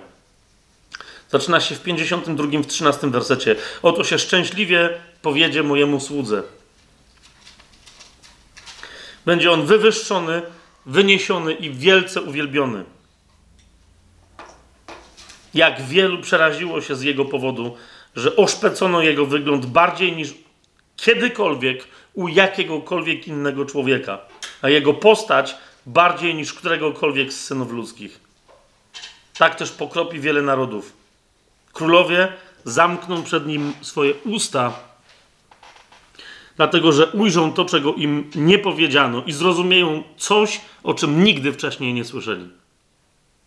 To jest to. Bóg stał się człowiekiem i nie tylko, że stał się człowiekiem, ale stał się człowiekiem przyjąwszy postać sługi, przyjąwszy postać niewolnika. Właśnie na tym cała rzecz polega. Za mnie i za ciebie. I teraz w 53 rozdziale dochodzimy do kluczowych wersetów 10 i 11. Kim jest Ewed Jachwe? Jeszcze raz, Paweł mówi, ja jestem dulosem Jezusa Chrystusa. Niewolnik nie może być wyższy nad swojego Pana. Pamiętacie ten cytat z Mateusza? Powinien być szczęśliwy, jeżeli mu się uda być jak jego Pan. Teraz chodzi mi o to, że my potrzebujemy studiować Izajasza, nie tylko, tak? Ale chociażby te pieśni sługi Jachwe, bo to jest nasz wzór. Dulos Jezusa Chrystusa ma marzenie, żeby być jak jego Pan. A to jest mój Pan. Spodobało się Jachwe zetrzeć go i zgnębić. a po złożeniu swojej duszy na ofiarę za grzech, dopiero wtedy ujrzy swoje potomstwo, przedłuży swoje dni i to, co się podoba Jachwe, przez jego rękę szczęśliwie się wypełni. Na samym końcu, kiedy Jezus składa swoją duszę w ofierze za mój i twój grzech, mówi: wykonało się. To jest dokładnie to, o czym tu mówi Izajasz.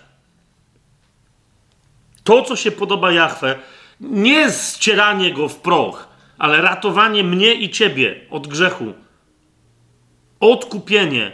To się wypełni, przez jego rękę szczęśliwie się spełni. I teraz zobaczcie, co się dzieje. 11 werset, 53 rozdział. 11 werset. Z udręki swojej duszy ujrzy owoc i się nasyci. Mój sprawiedliwy sługa. To jest to, zwróćcie uwagę, jak wracamy. Widzicie, Paweł mówi, zaraz wyjaśnię jeszcze, dlaczego to jest tak ważne w liście do Rzymian. Ale niektórzy słusznie mówią, że tematem centralnym listu do Rzymian jest sprawiedliwość Boga. Wyrazem tej sprawiedliwości, powiedziałbym, jest jego sługa. Okay? Tematem centralnym listu do Rzymian jest sprawiedliwość Boga. Wyrazem tej sprawiedliwości jest jego sługa, a nasz Pan Jezus Chrystus. W Starym Przymierzu Bóg się objawiał, zwłaszcza ludowi wybranemu Izraelowi, żeby na ich przykładzie zademonstrować, że kiedy On żąda sprawiedliwości od człowieka, kiedy On żąda sprawiedliwości od ludzkości, ludzie nie są w stanie jej wyprodukować. Dlatego dał prawo, żeby pokazać, jeżeli chcecie mi pokazać sprawiedliwość, to jest droga, na której możecie wyprodukować tę sprawiedliwość. Proszę bardzo, przestrzegajcie prawa. No i się okazało. W Starym Przymierzu Bóg domaga się sprawiedliwości od człowieka. I kiedy człowiek wreszcie mówi, nie da rady, nie jestem sprawiedliwy i nie mogę się stać, wtedy Bóg mówi, więc ja ci dam moją sprawiedliwość. Nie chcę od ciebie, ja ci dam moją sprawiedliwość. Jak ta sprawiedliwość przychodzi przez cierpiącego, sprawiedliwego Ewed Jachwe Jezusa Chrystusa. Mój sprawiedliwy sługa swoim poznaniem usprawiedliwi wielu, bo sam poniesie ich nieprawości. Rozumiecie, o co chodzi? I dlatego, jeżeli byśmy się w liście do Rzymian mieli zatrzymać tylko i wyłącznie na abstrakcyjnej koncepcji i zachwycie, wow, jaki geniusz Paweł zademonstrował, że mówi o sprawiedliwości Bożej, dopóki my nie zrozumiemy, że ona się musi wyrazić, największy nawet zachwyt, jeżeli nie zamieni mnie w podobieństwo tego, który mnie usprawiedliwił, to ten zachwyt to nawet nie jest miałkie, to jest nic. O to chodzi. I dlatego, rozumiecie, jak Paweł zaczyna, doulos Jezusa Chrystusa, to jemu de facto przez cały ten list chodzi o to, aż do końca ja jestem sługą, I to wszystko pisze, żebyście wy również sługami Chrystusa byli.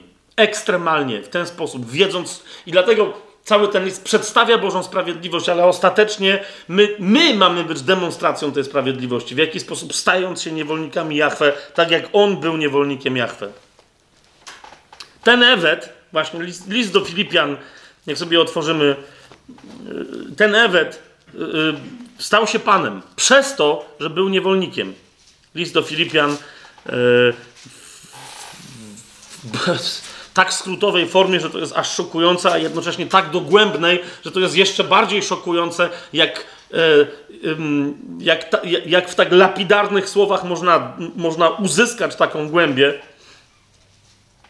O tym mówi list do Filipian, 2 rozdział, 6 werset i dalej.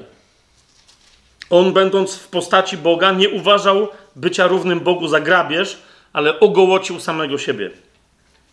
Przyjmując postać sługi, to jest doulos, przyjmując postać sługi i stając się podobnym do ludzi, a z postawy uznany za człowieka uniżył samego siebie i był posłuszny aż do śmierci, i to śmierci krzyżowej. Dlatego też Bóg wielce go wywyższył i darował mu imię, które jest teraz ponad wszelkie imię.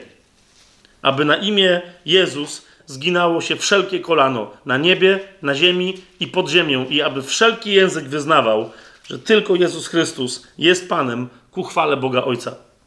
Dlatego, moi umiłowani, tak jak zawsze byliście posłuszni, nie tylko w mojej obecności, ale jeszcze bardziej teraz pod moją nieobecność, pisze Paweł, z bojaźnią i drżeniem wykonujcie swoje zbawienie.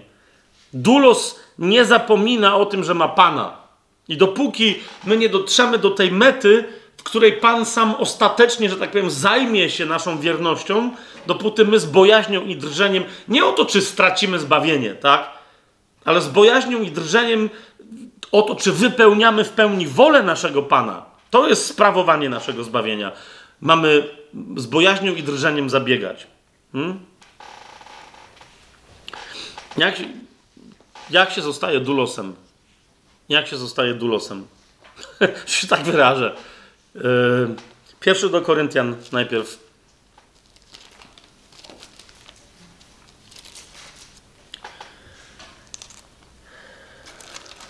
Skąd się bierze niewolnik Jezusa Chrystusa? Pierwszy do Koryntian, 6 rozdział. 19 i 20 werset. Przeczytam. Czy nie wiecie, że wasze ciało jest świątynią Ducha Świętego, który jest w was, a którego macie od Boga i nie należycie do samych siebie? Drogo bowiem zostaliście kupieni. To jest pierwsza podstawowa rzecz. Człowiek staje się dulosem, staje się niewolnikiem Jezusa Chrystusa, kiedy przyjmuje w pełni Jego odkupienie, staje wyzwolony od kary za grzech i jednocześnie wchodzi, decydując się na śmierć swojego ciała, która zawsze, pamiętajcie o tym, musi być śmiercią swojego ego. Po prostu to jest to. Tak jak w tych starych, dobrych czasach ewangelizacji przez, 4 prawa życia duchowego i tak dalej, te wszystkie historie w tych rysuneczkach, które się rysowało serduszko, w tym serduszku takie krzesełko symboliczne, wyglądające jak tron. Jak wygląda człowiek niezbawiony? Człowiek niezbawiony to jest człowiek, który w swoim sercu ma tron, a na tym tronie ma kogo? Ego, swoje ego. Służy sobie. To jest to, o czym człowiek, który wchodzi, chce doświadczyć pełni mocy zbawienia w swoim życiu. Kto w sercu uwierzy, Paweł mówi w liście do Rzymian, ale ustami co wyzna? Wyzna Jezusa Panem. Okay? To, co to oznacza, to jest ktoś, kto zrzuca siebie z tronu swojego życia i mówi, od tej pory jestem własnością tego, kto mnie wykupił. To jest pełna zgoda na bycie odkupionym. Jak ktoś mówi, że jest odkupiony, ale następnie nie mówi, że jest kupiony. To wiecie, o co mi idzie, tak? I to jest, zwróćcie uwagę, jak to mówi Paweł, nie należycie, to jest 19 werset, nie należycie do samych siebie. Jak często ja słyszę, cytat, ten cytat, czy nie wiecie, że wasze ciało jest świątynią Ducha Świętego? I często to jest nauczanie na temat nieczystości seksualnej, tego typu rzeczy. Często to jest takie chwalebne nauczanie, ponieważ kończy się cały ten fragment, wysławiajcie więc Boga w waszym ciele i w waszym duchu, które należą do Boga. A więc to jest nauczanie na temat uwielbienia, tak? Że idziecie, to wszystko gra. Ja nie mówię, że nie, to wszystko gra. Tylko, jeszcze raz, pełne uwielbienie jest uwielbieniem dulosa, jest uwielbieniem niewolnika dla swojego Pana, który naprawdę jest moim właścicielem. To mnie nie uprzedmiotawia się, nie staje przedmiotem. Rozumiecie, o co mi idzie? Wręcz przeciwnie, właśnie z bycia przedmiotem diabelskich rozgrywek staje się teraz podmiotem Bożej miłości. Ale jeszcze raz, żeby móc tego doświadczyć, muszę się wyrzec prawa do decydowania o sobie i oddać to prawo kompletnie Chrystusowi. Znaczy Bogu przez Chrystusa, którego On ustanowił Panem, który teraz wszystkim rządzi, który powiedział wyraźnie, dana mi jest wszelka władza na niebie i na ziemi. To jest to. Nie należycie do samych siebie. Okay? To jest koniec 19 wersetu i koniec 20 wersetu. Wasze ciało i wasz duch należą do Boga. To jest przekaz 6 rozdziału 1 listu do Koryntian, 19 i 20 wersetu. To jest to. W momencie, kiedy nie należysz do siebie, wtedy twoje ciało w pełni może funkcjonować jako świątynia. W momencie, kiedy ty mówisz, że... Znaczy, będąc odkupioną osobą, wybawioną, zbawioną, wyzwoloną, nazwij to jak chcesz, stajesz się świątynią. Teraz popatrz. Teraz powiem coś strasznego. Ale będąc zbawioną osobą, jesteś świątynią w swoim ciele, jesteś świątynią ducha. Zgadza się? Teraz, jeżeli w tej...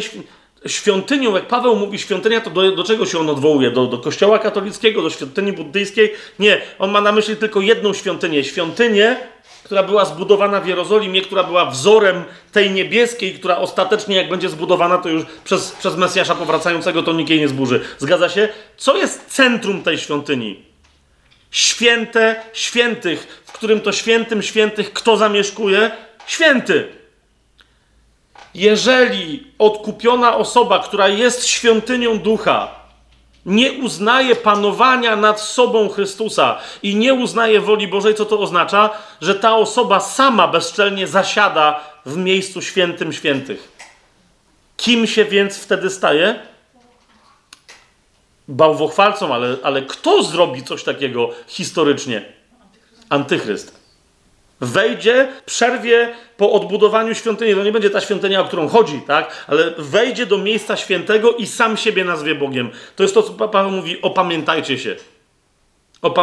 Jeżeli Jezus jest Panem, to Jezus jest Panem. Jeżeli ty, wiedząc o tym, że Jezus jest Panem, nie wypełniasz Jego woli, to co się dzieje? De facto zaczynasz postępować w duchu antychrysta. To jest jasne? Dość straszne. I nie chodzi mi teraz o to, żebyśmy my się, zanurzyli w poczuciu winy, bo od tego jest łaska. Gdzie rozlał się grzech, tym bardziej rozlała się łaska. Ale jeszcze raz, ona nie służy usprawiedliwianiu naszej nędzy i niesłuchaniu naszego Pana. Ona służy temu, żebyśmy przylgnęli w posłuszeństwie do Niego, rozliczając siebie regularnie ze swojego dziadostwa, ze swojej gnuśności. Amen? 1 do Koryntian, 7 rozdział, 23 werset. Powtarza tę myśl właśnie widzicie z tego 6 rozdziału. Drogo zostaliście kupieni. Nie bądźcie niewolnikami ludzi. Po pierwsze, przestań być niewolnikiem samego siebie. Jak tobie się wydaje, że ty należysz do samego siebie, że ty należysz do samej siebie i podejmujesz swoje decyzje i coraz bardziej się... Nie słuchasz Boga. Nie, ja wiem teraz lepiej. Nie, teraz mi to bardziej pasuje i tak dalej. To stajesz się... Nie możesz się stać swoim niewolnikiem. De facto stajesz się niewolnikiem swoich porządliwości, swojego ciała, które funkcjonuje według prawa grzechu i śmierci. Dalej. Nie bądźcie niewolnikami innych ludzi. To jest to. Kolejna rzecz. Oni wszyscy, masz im służyć, okej? A jeszcze lepiej, masz Chrystusowi służyć w nich, ale nie im. List do Galacjan, jak sobie otworzymy, 3 rozdział, 13 werset, powiada. Chrystus odkupił nas z przekleństwa prawa, stając się za nas przekleństwem, bo jest napisane: przeklęty każdy, kto wisi na drzewie. Jezus zapłacił cenę ostateczną, pełną cenę. A więc On nas wyprowadził. List do Kolosan, o tym, nie tylko list do Kolosan, ale o tym bardzo celnie mówi 1 rozdział, 13-14 werset. On nas wyrwał z mocy ciemności i przeniósł do królestwa swojego umiłowanego Syna. Jeszcze raz, czyje to jest królestwo? Umiłowanego Syna. Co to znaczy, że gdzieś jest królestwo? To znaczy, że tam ktoś króluje. Jeżeli chcesz funkcjonować w społeczeństwie, które jest monarchiczne, to znaczy, że tam jest jeden władca, a ty ślubujesz wierność temu władcy. Jasne, to jest królestwo. W demokracji nikt nikomu nie ślubuje wierności. W demokracji wszyscy się umawiają, że większa grupa jest silniejsza i słabsi słuchają silniejszych po prostu, bo większość ma rację, co jest absolutnym idiotyzmem. Tak? Oczywiście, że niezbawiona monarchia jest też głupia, bo wystarczy jeden tyran i wszystko zepsuje. Tak? Ale my tu mówimy o świętym, sprawiedliwym i dobrym, który jest miłością, który króluje.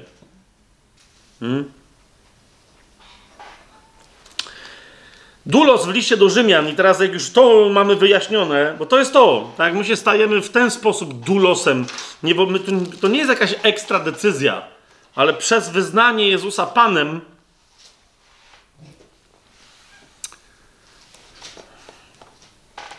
wraz z tym wyznaniem, widzicie, to jest tak, w list do Rzymian, mówiąc, i to będzie ostatnia rzecz jeszcze, którą dzisiaj chcę powiedzieć, to będzie ze 62 cytacji jeszcze, ale to jest ostatnia rzecz, którą chcę powiedzieć. Otóż po pierwszych tam, wiecie, kto jest nadawcą, kto jest adresatem tej wiadomości, po wstępnej modlitwie w liście do Rzymian, po zaznaczeniu tematu, już w pierwszym rozdziale rozpoczyna się sekwencja doktrynalna i ona trwa aż do końca 11 rozdziału. W 12 rozdziale zaczynają się uwagi praktycznej. Co to praktycznie oznacza, co przez 11 rozdziałów Paweł napisał. I teraz Paweł, jako Żyd, jako znawca retoryki rabinicznej, ale też retoryki starożytnej, posługuje się chiasmem. Okay? Czyli wiecie, co to oznacza? Nabudowuje temat i dochodzi do pewnego szczytu, a potem jak jest na tym szczycie, to z tego szczytu schodzi, ale najistotniejsze jest to, co jest na szczycie. Okay? Nie w ogóle całego tego listu, ale jego wypowiedzi doktrynalnej, tak? Bo to jest najważniejsze. Wnioski od 12 rozdziału, 12, 13, 14 to są wnioski wynikające z jego tyrady od 1 do 11 rozdziału. Gdzie znajduje się szczyt? Szczyt znajduje się, kochani, w 6 rozdziale. Czyli mamy 1, 2, 3, 4 i 5 rozdział. Okay? I kawałek 6, jeszcze to jest bardzo istotne, kawałek 6, bo nie od początku 1 Paweł się rozwija. Mamy 5 rozdziałów, włączając w to 6. Potem mamy szczyt, który się znajduje, zaczyna się mniej więcej od połowy 6 rozdziału do końca 6 rozdziału. I potem schodzenie z tego szczytu to jest 7, 8, 9, 10 i 11 rozdział. Czyli mamy 5 rozdziałów od 1 do 5, potem od 7 do 11, a w szczycie znajduje się 6 rozdział. A w szczycie tego rozdziału co się znajduje? Bo niektórzy mówią, 6 rozdział to jest rozdział chrzcielny. No nie, znaczy tak. Ale tam Paweł mówi na temat chrztu, jak sobie otworzycie list do Rzymian, 6 rozdział.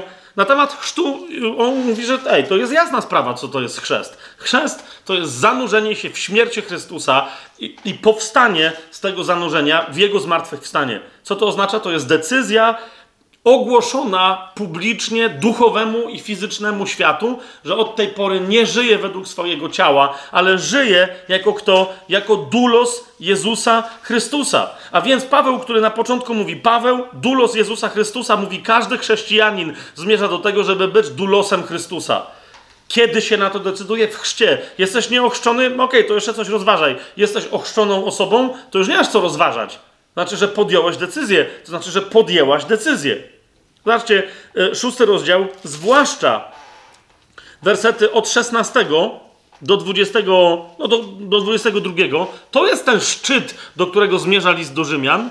One mówią dokładnie o byciu niewolnikiem Jezusa Chrystusa, w wyniku czego? W wyniku wyznania Go po tym, jak ktoś uwierzył w sercu, a ustami wyznał jako Pana, w wyniku jeszcze tej publicznej deklaracji, którą jest chrzest. Okej? Zobaczcie od 16 wersetu dalej. I zwróćcie uwagę, że to jest rozważanie na temat bycia niewolnikiem. Paweł mówi od 16, 6 rozdział listu do Rzymian, 16 werset. Czy nie wiecie, że komu oddajecie siebie jako słudzy? Jak myślicie, jaki tu jest wyraz? Niewolnicy. Tu chodzi o doulosów. Czy nie wiecie, że komu oddajecie siebie jako niewolnicy w posłuszeństwo? Komu jesteście posłuszni, tego jesteście niewolnikami. I teraz Paweł mówi wyraźnie, bądź grzechu ku śmierci, bądź posłuszeństwa ku sprawiedliwości. No i nie ma dla ochrzczonego człowieka, to już mówi zupełnie. Tylko jaki to jest wstyd, że jesteś wykupiony przez tak wspaniałego Pana, którego królestwo jest królestwem sprawiedliwości, a ty nadal chcesz być niewolnikiem grzechu? Mówi, no puknij się w czerep. Ale chwała Bogu, że gdy byliście niewolnikami grzechu, usłuchaliście z serca wzoru tej nauki, której się poddaliście. A więc on mówi, już byliście niewolnikami grzechu. To jest cały czas, rozumiecie, tu jest słowo doulos i douleo czyli oznaczające bycie czyimś niewolnikiem jako czasownik, tak? I tu Paweł żongluje rzeczownikiem i czasownikiem, ale cały czas chodzi o niewolnika i o stan i proces bycia czyimś niewolnikiem i to, co z tego wynika. To jest jasne, co mówię, tak? Okej. I teraz zobaczcie, co dalej mówi. To jest 18 werset do 22. A będąc uwolnieni od grzechu, a więc doświadczacie wolności od czego? Od niewoli grzechu. Staliście się kim? Staliście się niewolnikami sprawiedliwości. No i czy o tym nie wiecie? Bo teraz zauważ to, jeżeli ty jesteś niewolnikiem sprawiedliwości, a wracasz pod starego pana, rozumiesz o co? Jesteś zbiegłym niewolnikiem. Nie dziw się, że twój Pan cię szuka dla twojego dobra. No, wróciłeś do Pana, który w ogóle wykonuje bezprawie, nadal ci rozkazując. Wiesz o co chodzi? A ty się sam na to godzisz? No, więc tu jest cała moc tego rozważania. 19 werset Paweł mówi, po ludzku mówię, z powodu słabości waszego ciała. Jak bowiem oddawaliście wasze członki na służbę nieczystości i nieprawości, a tu jest dosłownie na niewolniczą służbę nieczystości i nieprawości, aby czynić nieprawość, tak teraz oddawajcie wasze członki pod niewolę sprawiedliwości, abyście byli uświęceni. To jest to. Paweł wyjaśnia, do 5 rozdziału Paweł wyjaśnia, jak człowiek staje się usprawiedliwiony z łaski przez wiarę, ale mówi, ja piszę do was jako już ludzi usprawiedliwionych, wejdźcie i idźcie teraz drogą uświęcenia, a nie siadajcie na laurach, że już jesteście usprawiedliwieni z łaski przez wiarę. Po prostu. Co teraz macie zacząć robić? Macie rozpocząć walkę z tym, kto do tej pory był waszym panem. Byliście niewolnikiem grzechu, a teraz macie rozpocząć z nim walkę, ponieważ staliście się niewolnikiem kogoś, kto jest śmiertelnym wrogiem grzechu. To nie jest tylko kwestia dezercji. Jeżeli przechodzisz na stronę kogoś, kto jest wrogiem twojego Pana, to jesteś nie tylko dezerterem, jesteś zdrajcą. To jest to, o czym Paweł tutaj mówi. To jest to. Jest dwóch panów. Grzech i sprawiedliwość. Sprawiedliwość, on po to całe 5 rozdziałów poświęcił, która jest tylko w Jezusie Chrystusie. I dalej, 20, 21 i 22 werset. Dopóki bowiem byliście sługami grzechu, i tu jeszcze raz, dulosami, tak? Niewolnikami grzechu.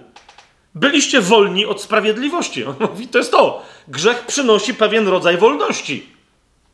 Wraz z tą całą niewolą. Jaki? Mianowicie jesteś absolutnie osobą wolną od sprawiedliwości. Stajesz przed sprawiedliwym Bogiem i on mówi, widzę, że różnych rzeczy się tykałeś, ale na pewno nie sprawiedliwości. Od sprawiedliwości jesteś kompletnie wolny.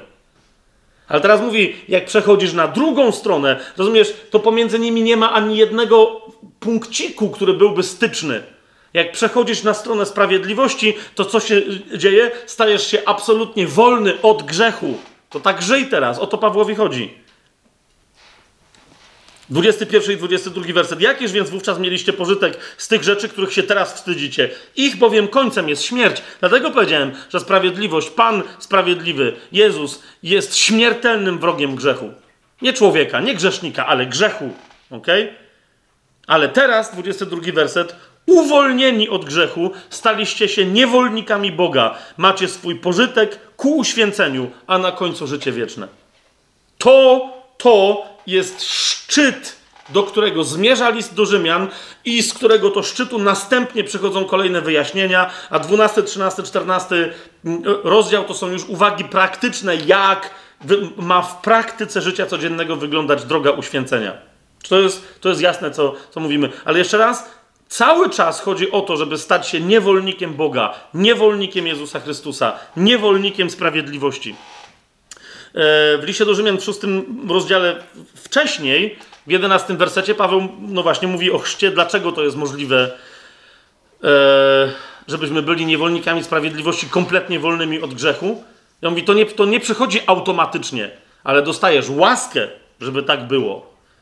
Otóż mówi, to jest 6 rozdział, 11 werset do 13. Tak i wy uważajcie siebie za martwych dla grzechu, a żywych dla Boga w Jezusie Chrystusie, naszym Panu. Niechże więc grzech nie króluje w waszym śmiertelnym ciele. Widzicie, o co znaczy, że grzech króluje? No, że jest Panem. Niech nie króluje w waszym śmiertelnym ciele, żebyście mieli mu być posłuszni w jego pożądliwościach. I nie oddawajcie waszych członków jako oręża niesprawiedliwości grzechowi. Mówi, kiedy grzeszysz, całe twoje ciało staje po stronie grzechu i walczy przeciwko Chrystusowi. Na tym polega cały problem. Dlatego jesteś zdrajcą. Nie tylko dezerterem, ale jesteś zdrajcą stanu swojego króla. Nie oddawajcie waszych członków jako oręża niesprawiedliwości grzechowi, ale oddawajcie samych siebie Bogu jako ożywieni z martwych, a wasze członki jako oręż sprawiedliwości Bogu. To jest walka. Stań wreszcie po właściwej stronie.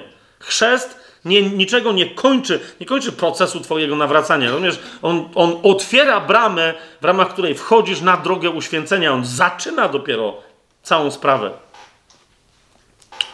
Mamy jasność tutaj? List do Rzymian, 7 rozdział. My więcej o tym będziemy później mówić, ale to niektórzy mówią, no list do Rzymian, 7 rozdział, to jest, on jest dziwny, on nie wiadomo o czym mówi, tam się toczy jakaś walka. To na pewno nie jest opis zbawionego chrześcijanina. Serio, bo mamy zbawionych ludzi tu, gdziekolwiek, znacie kogoś, kto po tym jak został zbawiony, oczyszczony, uwolniony, nigdy w życiu już nie toczył walki w swoim ciele z żadną porządliwością, z żadnym pokuszeniem. Rozumiecie?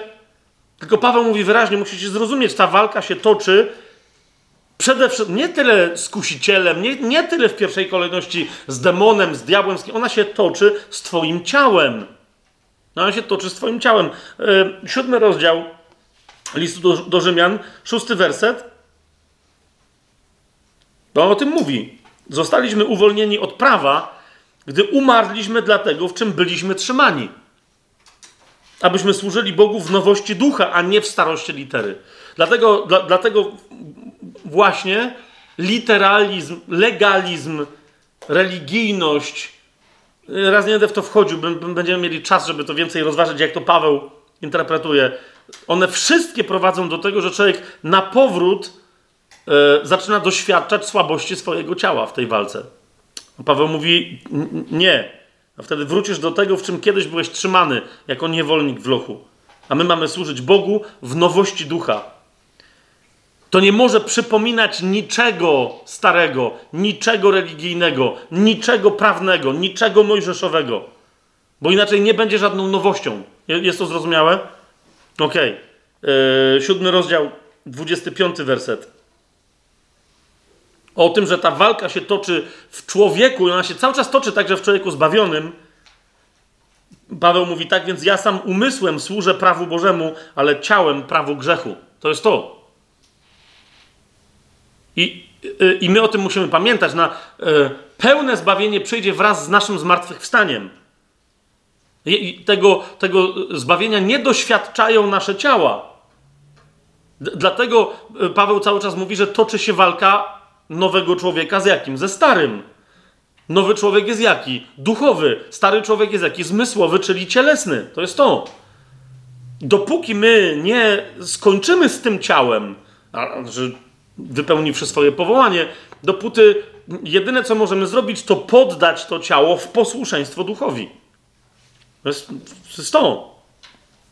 List do Galacjan o tym więcej mówi, ale to jak będziemy w liście do Galacjan, w którym Paweł mówi, ja się nie śmiem chlubić z czegokolwiek innego, jak tylko z krzyża mojego Pana Jezusa Chrystusa, przez który ja jestem ukrzyżowany dla świata, a świat dla mnie. To jest to. 12 rozdział. Skutkiem, tylko tak, żeby wam pokazać, że tak rzeczywiście jest skutkiem tego, że niewolnik właśnie rozpoczyna swoją służbę, zmuszając swoje ciało do posłuszeństwa duchowi, jest co? Że to zmuszenie ciała do posłuszeństwa duchowi jest złożeniem ofiary ze swojego ciała. To jest 12 rozdział listu do Rzymian, 1 werset mówi: proszę więc was, bracia, przez miłosierdzie Boże, abyście składali wasze ciała jako ofiarę żywą, świętą, przyjemną Bogu. To jest wasza rozumna służba. To jest to. I w 11 wersecie, skąd my wiemy, że to jest służba Bogu i że no właśnie, to na tym polega bycie dulosem, bo on tam w pewnym momencie do tego nawiązuje w 11 wersecie, mówiąc: w pracy nieleniwi, pałający duchem, służący Panu. Służący to dosłownie będący dulosami Pana. Tak? Niewolniczy wobec Pana. W 14 rozdziale listu do Rzymian 17 i 18 werset nam mówią: Królestwo Boże, no właśnie, czy jesteś w królestwie grzechu, gdzie królem jest grzech, a diabeł przez grzech, czy jesteś w królestwie Bożym? Królestwo Boże bowiem, to jest Rzymian 14, 17, 18, Królestwo Boże bowiem to nie pokarm i napój, ale sprawiedliwość, pokój i radość w Duchu Świętym. Kto bowiem w tym służy Chrystusowi, podoba się Bogu i cieszy się uznaniem u ludzi. I znowu, jak myślicie, jaki tu jest wyraz? Kto bowiem w tym służy Chrystusowi? Tu jest wyraz, który mówi, kto bowiem w tym jest niewolniczo poddany Chrystusowi. Kto w tym nie po prostu wie, kto se przychodzi raz na jakiś czas jak do roboty, a jak kończy służbę, odkłada odznakę i pistolet do szuflady i idzie do domu. Rozumiecie, o co chodzi? Kto w tym służy niewolniczo Chrystusowi, ten podoba się Bogu. To jest to. W czym? W Królestwie Bożym. Tak? Gdzie jest sprawiedliwość, pokój i radość w Duchu Świętym. Jeszcze 16 rozdział listu do Rzymian. Zobaczcie 17 i 18 werset. Jak Paweł zaczyna od tego, że on jest dulosem i potem de facto jako rzeczownik czy jako czasownik ten wyraz się przewija, a jest zagęszczony w 6 rozdziale jak nigdzie w Biblii. Tak na końcu Paweł jeszcze ostrzega i mówi: bądźcie wy niewolnikami Chrystusa, ale też uważajcie na co. Jak w 12 rozdziale, pamiętacie, Paweł mówi: proszę więc was, bracia, przez miłosierdzie Boże, żebyście składali wasze ciała w ofierze. To w 16 rozdziale, w 17 wersecie mówi: proszę was, bracia, abyście także wypatrywali tych, którzy powodują rozłamy i zgorszenia przeciwko tej nauce, którą przyjęliście. Unikajcie ich. I on mówi: tacy bowiem są znowu dulosami.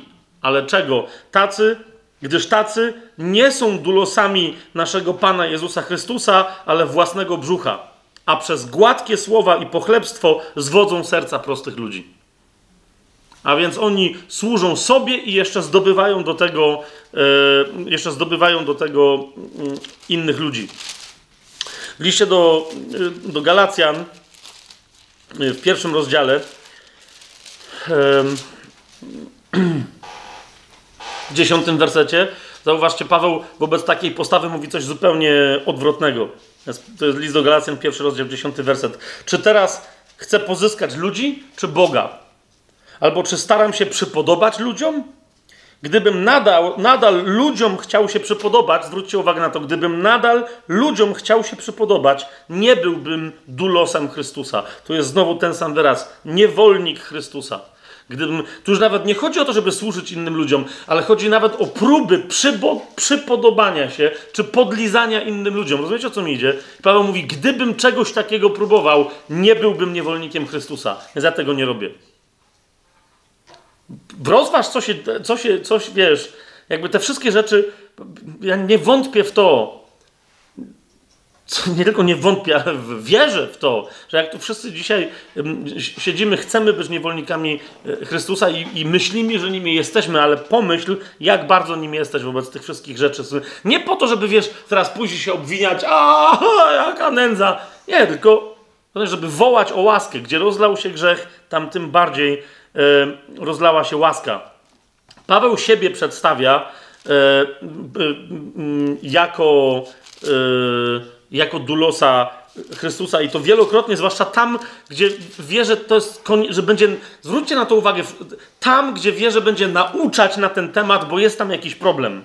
W liście do Filipian, w którym Paweł nawołuje, pamiętacie, mówi: niech w was będzie takie nastawienie, jakie było w Chrystusie. A w Chrystusie było jakie? Że jest niewolnikiem Jachwe. On teraz jest Panem, więc wy macie być Jego niewolnikiem. Pamiętacie, Filipian 2 rozdział, tak? Teraz zwróćcie uwagę, jak Paweł zaczyna list do Filipian. 1 rozdział, 1 werset. Razem z Tymoteuszem pisząc. Paweł i Tymoteusz, dulosi Jezusa Chrystusa. Paweł i Tymoteusz, niewolnicy Jezusa Chrystusa. Oczywiście my tutaj mamy słudzy Jezusa Chrystusa, ale tutaj jest duloj. Zobaczcie list do Tytusa. Kolejny bardzo ważny list, nie będę teraz tego rozwijał, ale zwróćcie na to uwagę, tak? Pierwszy rozdział, pierwszy werset. Znowu Paweł się przedstawia. Paweł, sługa Boga i apostoł Jezusa Chrystusa. Bardzo ważne. Dlaczego akurat tu nie Jezusa? Tylko będziemy o tym mówić, jak dojdziemy do Tytusa, tak? Ale mówi wyraźnie, doulos, jestem niewolnikiem. Zobaczcie list Jakuba, który jest bardzo surowy, tak? Pisze do kościoła, no znacie list, jest bardzo konkretny, ale jest też bardzo surowy. On nie owija w bawełnę. Pierwszy rozdział, pierwszy werset. Jakub, sługa Boga. Tu znowu macie ten sam wyraz. Doulos Boga i Pana Jezusa Chrystusa. Otwórzcie 2 Piotra. Znowu, dlaczego akurat w drugim... No okej, ale 2 Piotra. Szymon Piotr. W 1 Piotra, nie wiem czy... Będziemy też o tym mówić. W 1 Piotra, zobaczcie o czym Paweł pisze w swoim... Piotr, o czym pisze w swoim pierwszym liście. W 1 Piotra mamy adresata, nadawcę podanego Piotr, apostoł Jezusa Chrystusa. Do wychodźców i tak dalej, i tak dalej. A w drugim swoim liście ten sam człowiek przedstawia się, uważajcie, jako Szymon Piotr, doulos i apostoł Jezusa Chrystusa. Niewolnik i apostoł, wysłannik Jezusa Chrystusa. Jest to bardzo istotne, że tutaj postanawia to podkreślić. Zobaczcie, list Judy. Kolejny interesujący list. Króciutki bardzo, ale jakże istotny. I Juda znowu. Od czego zaczyna? Jak się przedstawia? Juda, doulos Jezusa Chrystusa, a brat Jakuba. Doulos Jezusa Chrystusa. Jeżeli tu chodzi, ja tylko tak wam wrzucam pewien temat, jeżeli tu chodzi o tego Jakuba, który był bratem Pana Jezusa, to mógłby się on przedstawić jako brat Jezusa. Ale zauważcie, jakie wprowadza rozróżnienie, bo myślę, że to jest rozróżnienie. Juda, niewolnik Jezusa Chrystusa, a brat Jakuba. Taka jest różnica teraz. Księgę Objawienia sobie... za chwilę otwórzmy. Zobaczcie, jednocześnie... Bo widzisz, jeżeli ty się nazwiesz dulosem, niewolnikiem, ale nie żyjesz w ten sposób, co możesz stracić? Bo jest też, za tym idzie pewna strata. Już pomijam to, że jesteś zdrajcą, że jestem zdrajcą, kiedy tak nie żyję. Tak? Ale również, nie będę teraz rozwijał tej myśli, niemniej myśl, tak sądzę, że na przykład fakt, że te rzeczy, które są objawione w księdze, która się nazywa Księgą Objawienia, dla wielu ludzi się wydają tajemnicze i są wręcz zaciemnione, to jest skutkiem tego, że nie chcą przyjąć tego, co jest objawieniem, sercem niewolniczym wobec Chrystusa. Tylko szukają poznania, a nie... wiedzy, która by ich zmusiła do konkretnych decyzji, za którymi by mieli pójść. Zobaczcie, pierwszy rozdział, pierwszy werset Objawienia Janowego mówi tak. Objawienie Jezusa Chrystusa, które dał mu Bóg, a więc Bóg się podzielił ze swoim Synem, jako naszym Mesjaszem, pewnym objawieniem konkretnych rzeczy i teraz On przekazuje je komu? Aby ukazać swoim sługom, i tutaj są znowu swoim niewolnikom, to, co ma się stać wkrótce. Ale jeszcze raz, kto nie jest takim niewolnikiem, a zaczyna kombinować, no to na kombinacjach kończy. Ponieważ poznanie przychodzi tylko przez serce, które jest niewolniczym sercem ucznia. Pamiętacie jeszcze raz, co 8 rozdział, 31 werset i dalej Ewangelii Jana. Jeżeli moje słowa będą w was trwać, staniecie się moimi uczniami, a wtedy poznacie prawdę, a prawda was wyzwoli. Wtedy jak się poznaje prawdę? Przez trwanie w słowach Chrystusa i trwanie tych słów we mnie. Przez bycie naprawdę uczniem. Nie da się być uczniem Chrystusa, nie będąc jego dulosem, nie będąc jego niewolnikiem. Jasne to jest? Objawienie, na przykład objawienie Janowe, jest dla niewolników Chrystusa. Nie tak po prostu, żeby se wszyscy czytali i rozważali. I teraz, kochani, to wszystko się, to niewolnictwo zamienia się w celebrację szczęścia ostatecznie, bo Biblia mówi, że to wszystko zmierza do tego, żeby to się stało, ta więź nasza, dulosów dziwacznych, Chrystusowych i Bożych, ona będzie trwać wiecznie. 22 rozdział Księgi Objawienia mówi, to jest jedno z cudownych objawień tej księgi. To jest 22 rozdział, trzeci werset. Kiedy się skończy wszystko, zostanie ostatnia łza otarta z ostatniego oka, że tak powiem. Nie będzie już żadnego przekleństwa, mówi Księga Objawienia, ale w tej szczęśliwości wiecznej będzie tron Boga i Baranka, a jego słudzy będą mu służyć. Jak myślicie, jaki wyraz tu się pojawia? Jego niewolnicy będą mu niewolniczo poddani.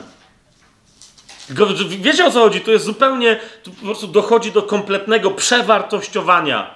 Ich szczęściem będzie to, że będą robić to, co on im każe robić, to, co on im mówi, żebyśmy teraz zrobili, to będzie ich szczęściem. A nie zastanawianie się, czego ja teraz chcę, jakby to miało jakąś wartość wnieść gdziekolwiek.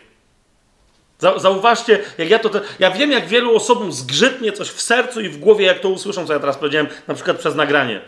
Że to nie ma żadnego znaczenia i nie wnosi naprawdę żadnej wartości, kiedy ja mówię, czego ja chcę. Jak wiele osób się oburzy, że ja chcę, to jest bardzo ważne. Ja, nie wiem, jak uważasz, że ważne, to okej. Ale ostatecznie zobaczysz, że to nie przyniesie żadnej wartości.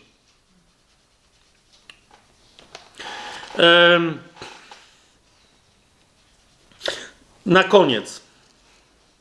4-5 wersetów. Nie, już naprawdę nie wiem. Już zupełnie koniec, ostatni, koniec końców. List do Efezjan.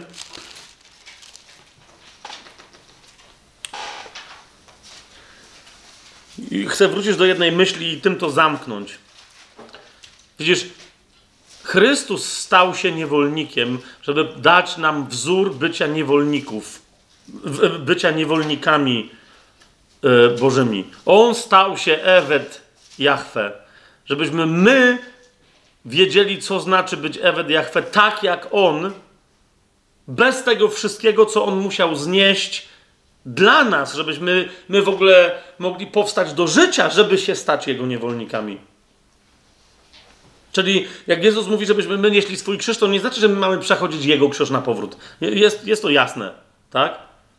On poniósł nasze słabości na krzyż. My nie musimy ich nosić. Właśnie dlatego, kiedy ich doświadczamy w służbie tego Pana, do Niego powinniśmy się zwrócić, a nie na powrót, jak starzy ludzie, próbować, wiecie, coś sobie postanawiać, coś zmieniać, bo to się zawsze źle skończy.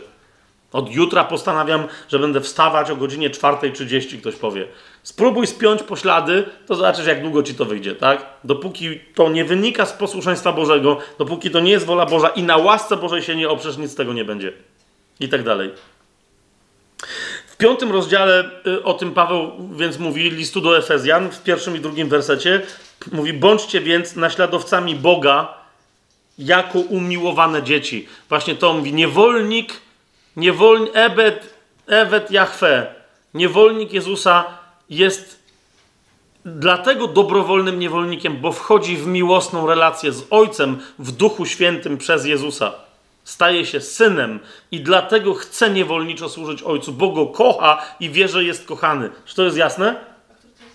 5 rozdział listu do Efezjan.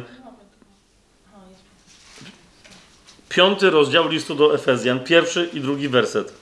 Bądźcie więc naśladowcami Boga jako umiłowane dzieci i postępujcie w miłości, jak i Chrystus umiłował nas i wydał samego siebie za nas jako dar i ofiarę Bogu na miłą woń.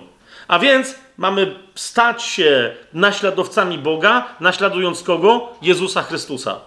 Teraz dlaczego mówię o tym wszystkim w odniesieniu do Pawła jako do Dulosa? Ponieważ Paweł dalej mówi: bądźcie naśladowcami Boga, naśladując Chrystusa, ale naśladujcie Chrystusa, znajdując wzór w tych, którzy są jeszcze bliżsi wam. Na przykład w kim? Paweł mówi, na przykład we mnie. 1 do Koryntian, jego otworzycie. 1 do Koryntian, 11 rozdział, 1 werset. Zwróćcie uwagę, Paweł nie z bezczelnością, ale z całą pokorą mówi: bądźcie moimi naśladowcami, jak i ja jestem naśladowcą Chrystusa. I dlatego zanim, rozumiecie, bo ja wiem, jak łatwo jest się zachwycić listem do Rzymian, popłynąć tam w abstrakcyjne, teologiczne teorie, w poezję, bo w tym liście jest wszystko. Ale niech to wszystko nie przykryje nam tej jednej rzeczy. Czytajmy list do Rzymian Pawła, rozpoznając w nim naszego cudownego Ojca w Duchu Świętym, rozpoznając w nim wzór i dzieło Chrystusa, ale także rozpoznając w nim Pawła. Wiecie, o co mi chodzi? Rozpoznając w nim Pawła, jak on, kim on się stał pod wpływem łaski, że był w stanie tego rodzaju rzeczy napisać pod wpływem Ducha. Co ten list mówi o nim, jako o dulosie Chrystusa, którym ja się też mogę stać. Wiesz, o co mi chodzi? Bo to nie był Bóg, który stał się człowiekiem. To był taki sam człowiek w sensie grzechu i odpowiedzialności i kary piekła wiecznego, na którą najpierw zasłużył, jak i ty czy ja. Wiecie, o co mi chodzi?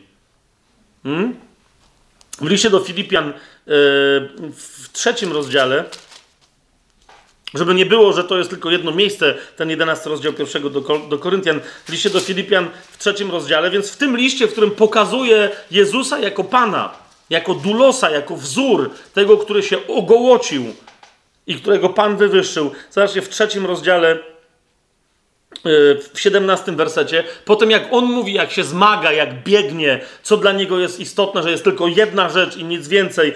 3 rozdział listu do Filipian, 17 werset, znowu mówi: bądźcie, bracia, wszyscy razem moimi naśladowcami. I powiada: przypatrujcie się tym, którzy postępują według wzoru, jaki w nas macie. Dlaczego jest dla nas istotne? Bo ktoś powie: no dobra, no ale będę się przyglądał Pawłowi i co, a ja i tak nie... Czytając Pawła i zastanawiając się, co też jego listy mówią o nim, jako o niewolniku Chrystusa, możesz rozpoznać cechy charakterystyczne dulosa Chrystusa w ludziach, którzy cię otaczają, w twoim kościele, w twojej służbie, którzy może teraz obok ciebie siedzą na krzesełku obok. Wiecie, o co mi chodzi? Więc dlatego Paweł mówi: rozpoznajcie mnie, żeby... Wiedząc, o co chodzi we mnie, jako w dulosie Chrystusa, umieć rozpoznać innych, którzy są podobni do mnie, którzy tak jak ja postępują. W 1 liście do Tesaloniczan,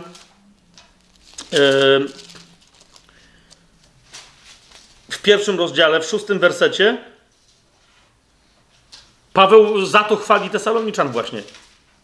To jest 1 rozdział, 6 werset. Mówi: wy staliście się naśladowcami. Tylko on tu pisze, zobaczcie, ten list piszą i Paweł to wyraźnie podkreśla. Zobaczcie, 1 rozdział, 1 werset. Paweł, Sylwan i Tymoteusz. Tesaloniczanie ich znali. To dojdziemy do Tesaloniczan, to będziemy o tym mówić. Ale w 6 wersecie Paweł mówi: wy staliście się naśladowcami naszymi i Pana. Paweł ma na myśli siebie, Sylwana i Tymoteusza.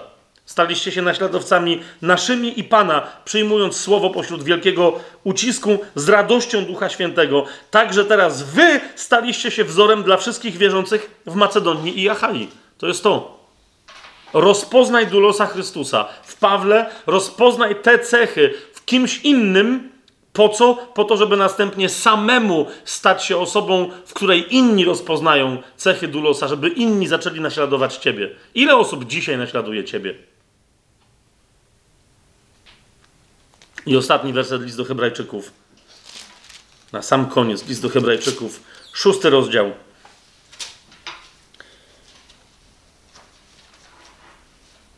Od 10 do 12 wersetu. I niech to będzie motto twojej lektury listu do Rzymian. Dzisiaj w ogóle czytałem interesujący komentarz. Kiedyś w przyszłości do niego powrócę. Nawet nie wiedziałem, bo to był taki chyba XVIII-wieczny komentator Biblii, bardzo taki uświęceniowiec, konserwatywny i tak dalej, ale mnie zaskoczył zupełnie. Mianowicie mówi: załóżmy się. Załóżmy się. Zacznij czytać list do Rzymian od dzisiaj, codziennie, przez miesiąc. Mówi: załóżmy. Ale nie, że przeczytasz to automatycznie jako praktykę pobożnościową. Nie. Zacznij go czytać, jakby to był list do ciebie. Przez miesiąc, codziennie. 30 razy, dzień po dniu. I mówi: załóżmy się. Że będziesz inną osobą po tym miesiącu. Pod wieloma względami dokładnie taką, jaką przed tym miesiącem myślałaś, czy myślałeś, że nie jesteś w stanie być. Sama lektura tego listu, dogłębna, zobaczysz, jak otwiera duszę na łaskę. Mówi, załóżmy się. 30 dni listu do Rzymian. Pomyśl o rzeczach dzisiaj, o których myślisz sobie, nie, ale to jest niemożliwe. Jak ja to mam poddać pod łaskę? To jest walka nie do wygrania przeze mnie. Mówi, to załóżmy się. 30 dni listu do Rzymian. Nie na zasadzie, wiesz, jakiejś religijnej litanii codziennej, wiecie, czy różańca, czy jakiegoś tam pompejanki, czy jak to się tam te różne rzeczy nazywały. Nie magicznie, że ty to odprawisz i ci się stanie. Nie. Ale codzienna lektura, to nie jest długo, codzienna lektura listu do Rzymian przez 30 dni mówi, załóż się. Czy się nie zdziwisz po tych 30 dniach? Co zostało w tobie dotknięte? I teraz dlatego już bez żadnego komentarza po prostu przeczytam te 3 wersety z listu do Hebrajczyków jako motto takiej lektury, żebyśmy czytając Pawła, dulosa Jezusa Chrystusa, niewolnika Jezusa Chrystusa, sami dzięki tej lekturze, łasce Bożej, która płynie przez tę lekturę, stali się takimi dulosami, niewolnikami Chrystusa. Hebrajczyków 6, 10-12. Bóg bowiem nie jest niesprawiedliwy, aby miał zapomnieć o waszym dziele i o trudzie miłości, którą okazaliście dla Jego imienia, gdy służyliście świętym i nadal służycie. Pragniemy zaś, aby każdy z was okazywał tę samą gorliwość, żebyście mieli pełnię nadziei aż do końca. Abyście nie byli ociężali, ale naśladowali tych, którzy przez wiarę i cierpliwość już dziedziczą wszystkie obietnice. Amen.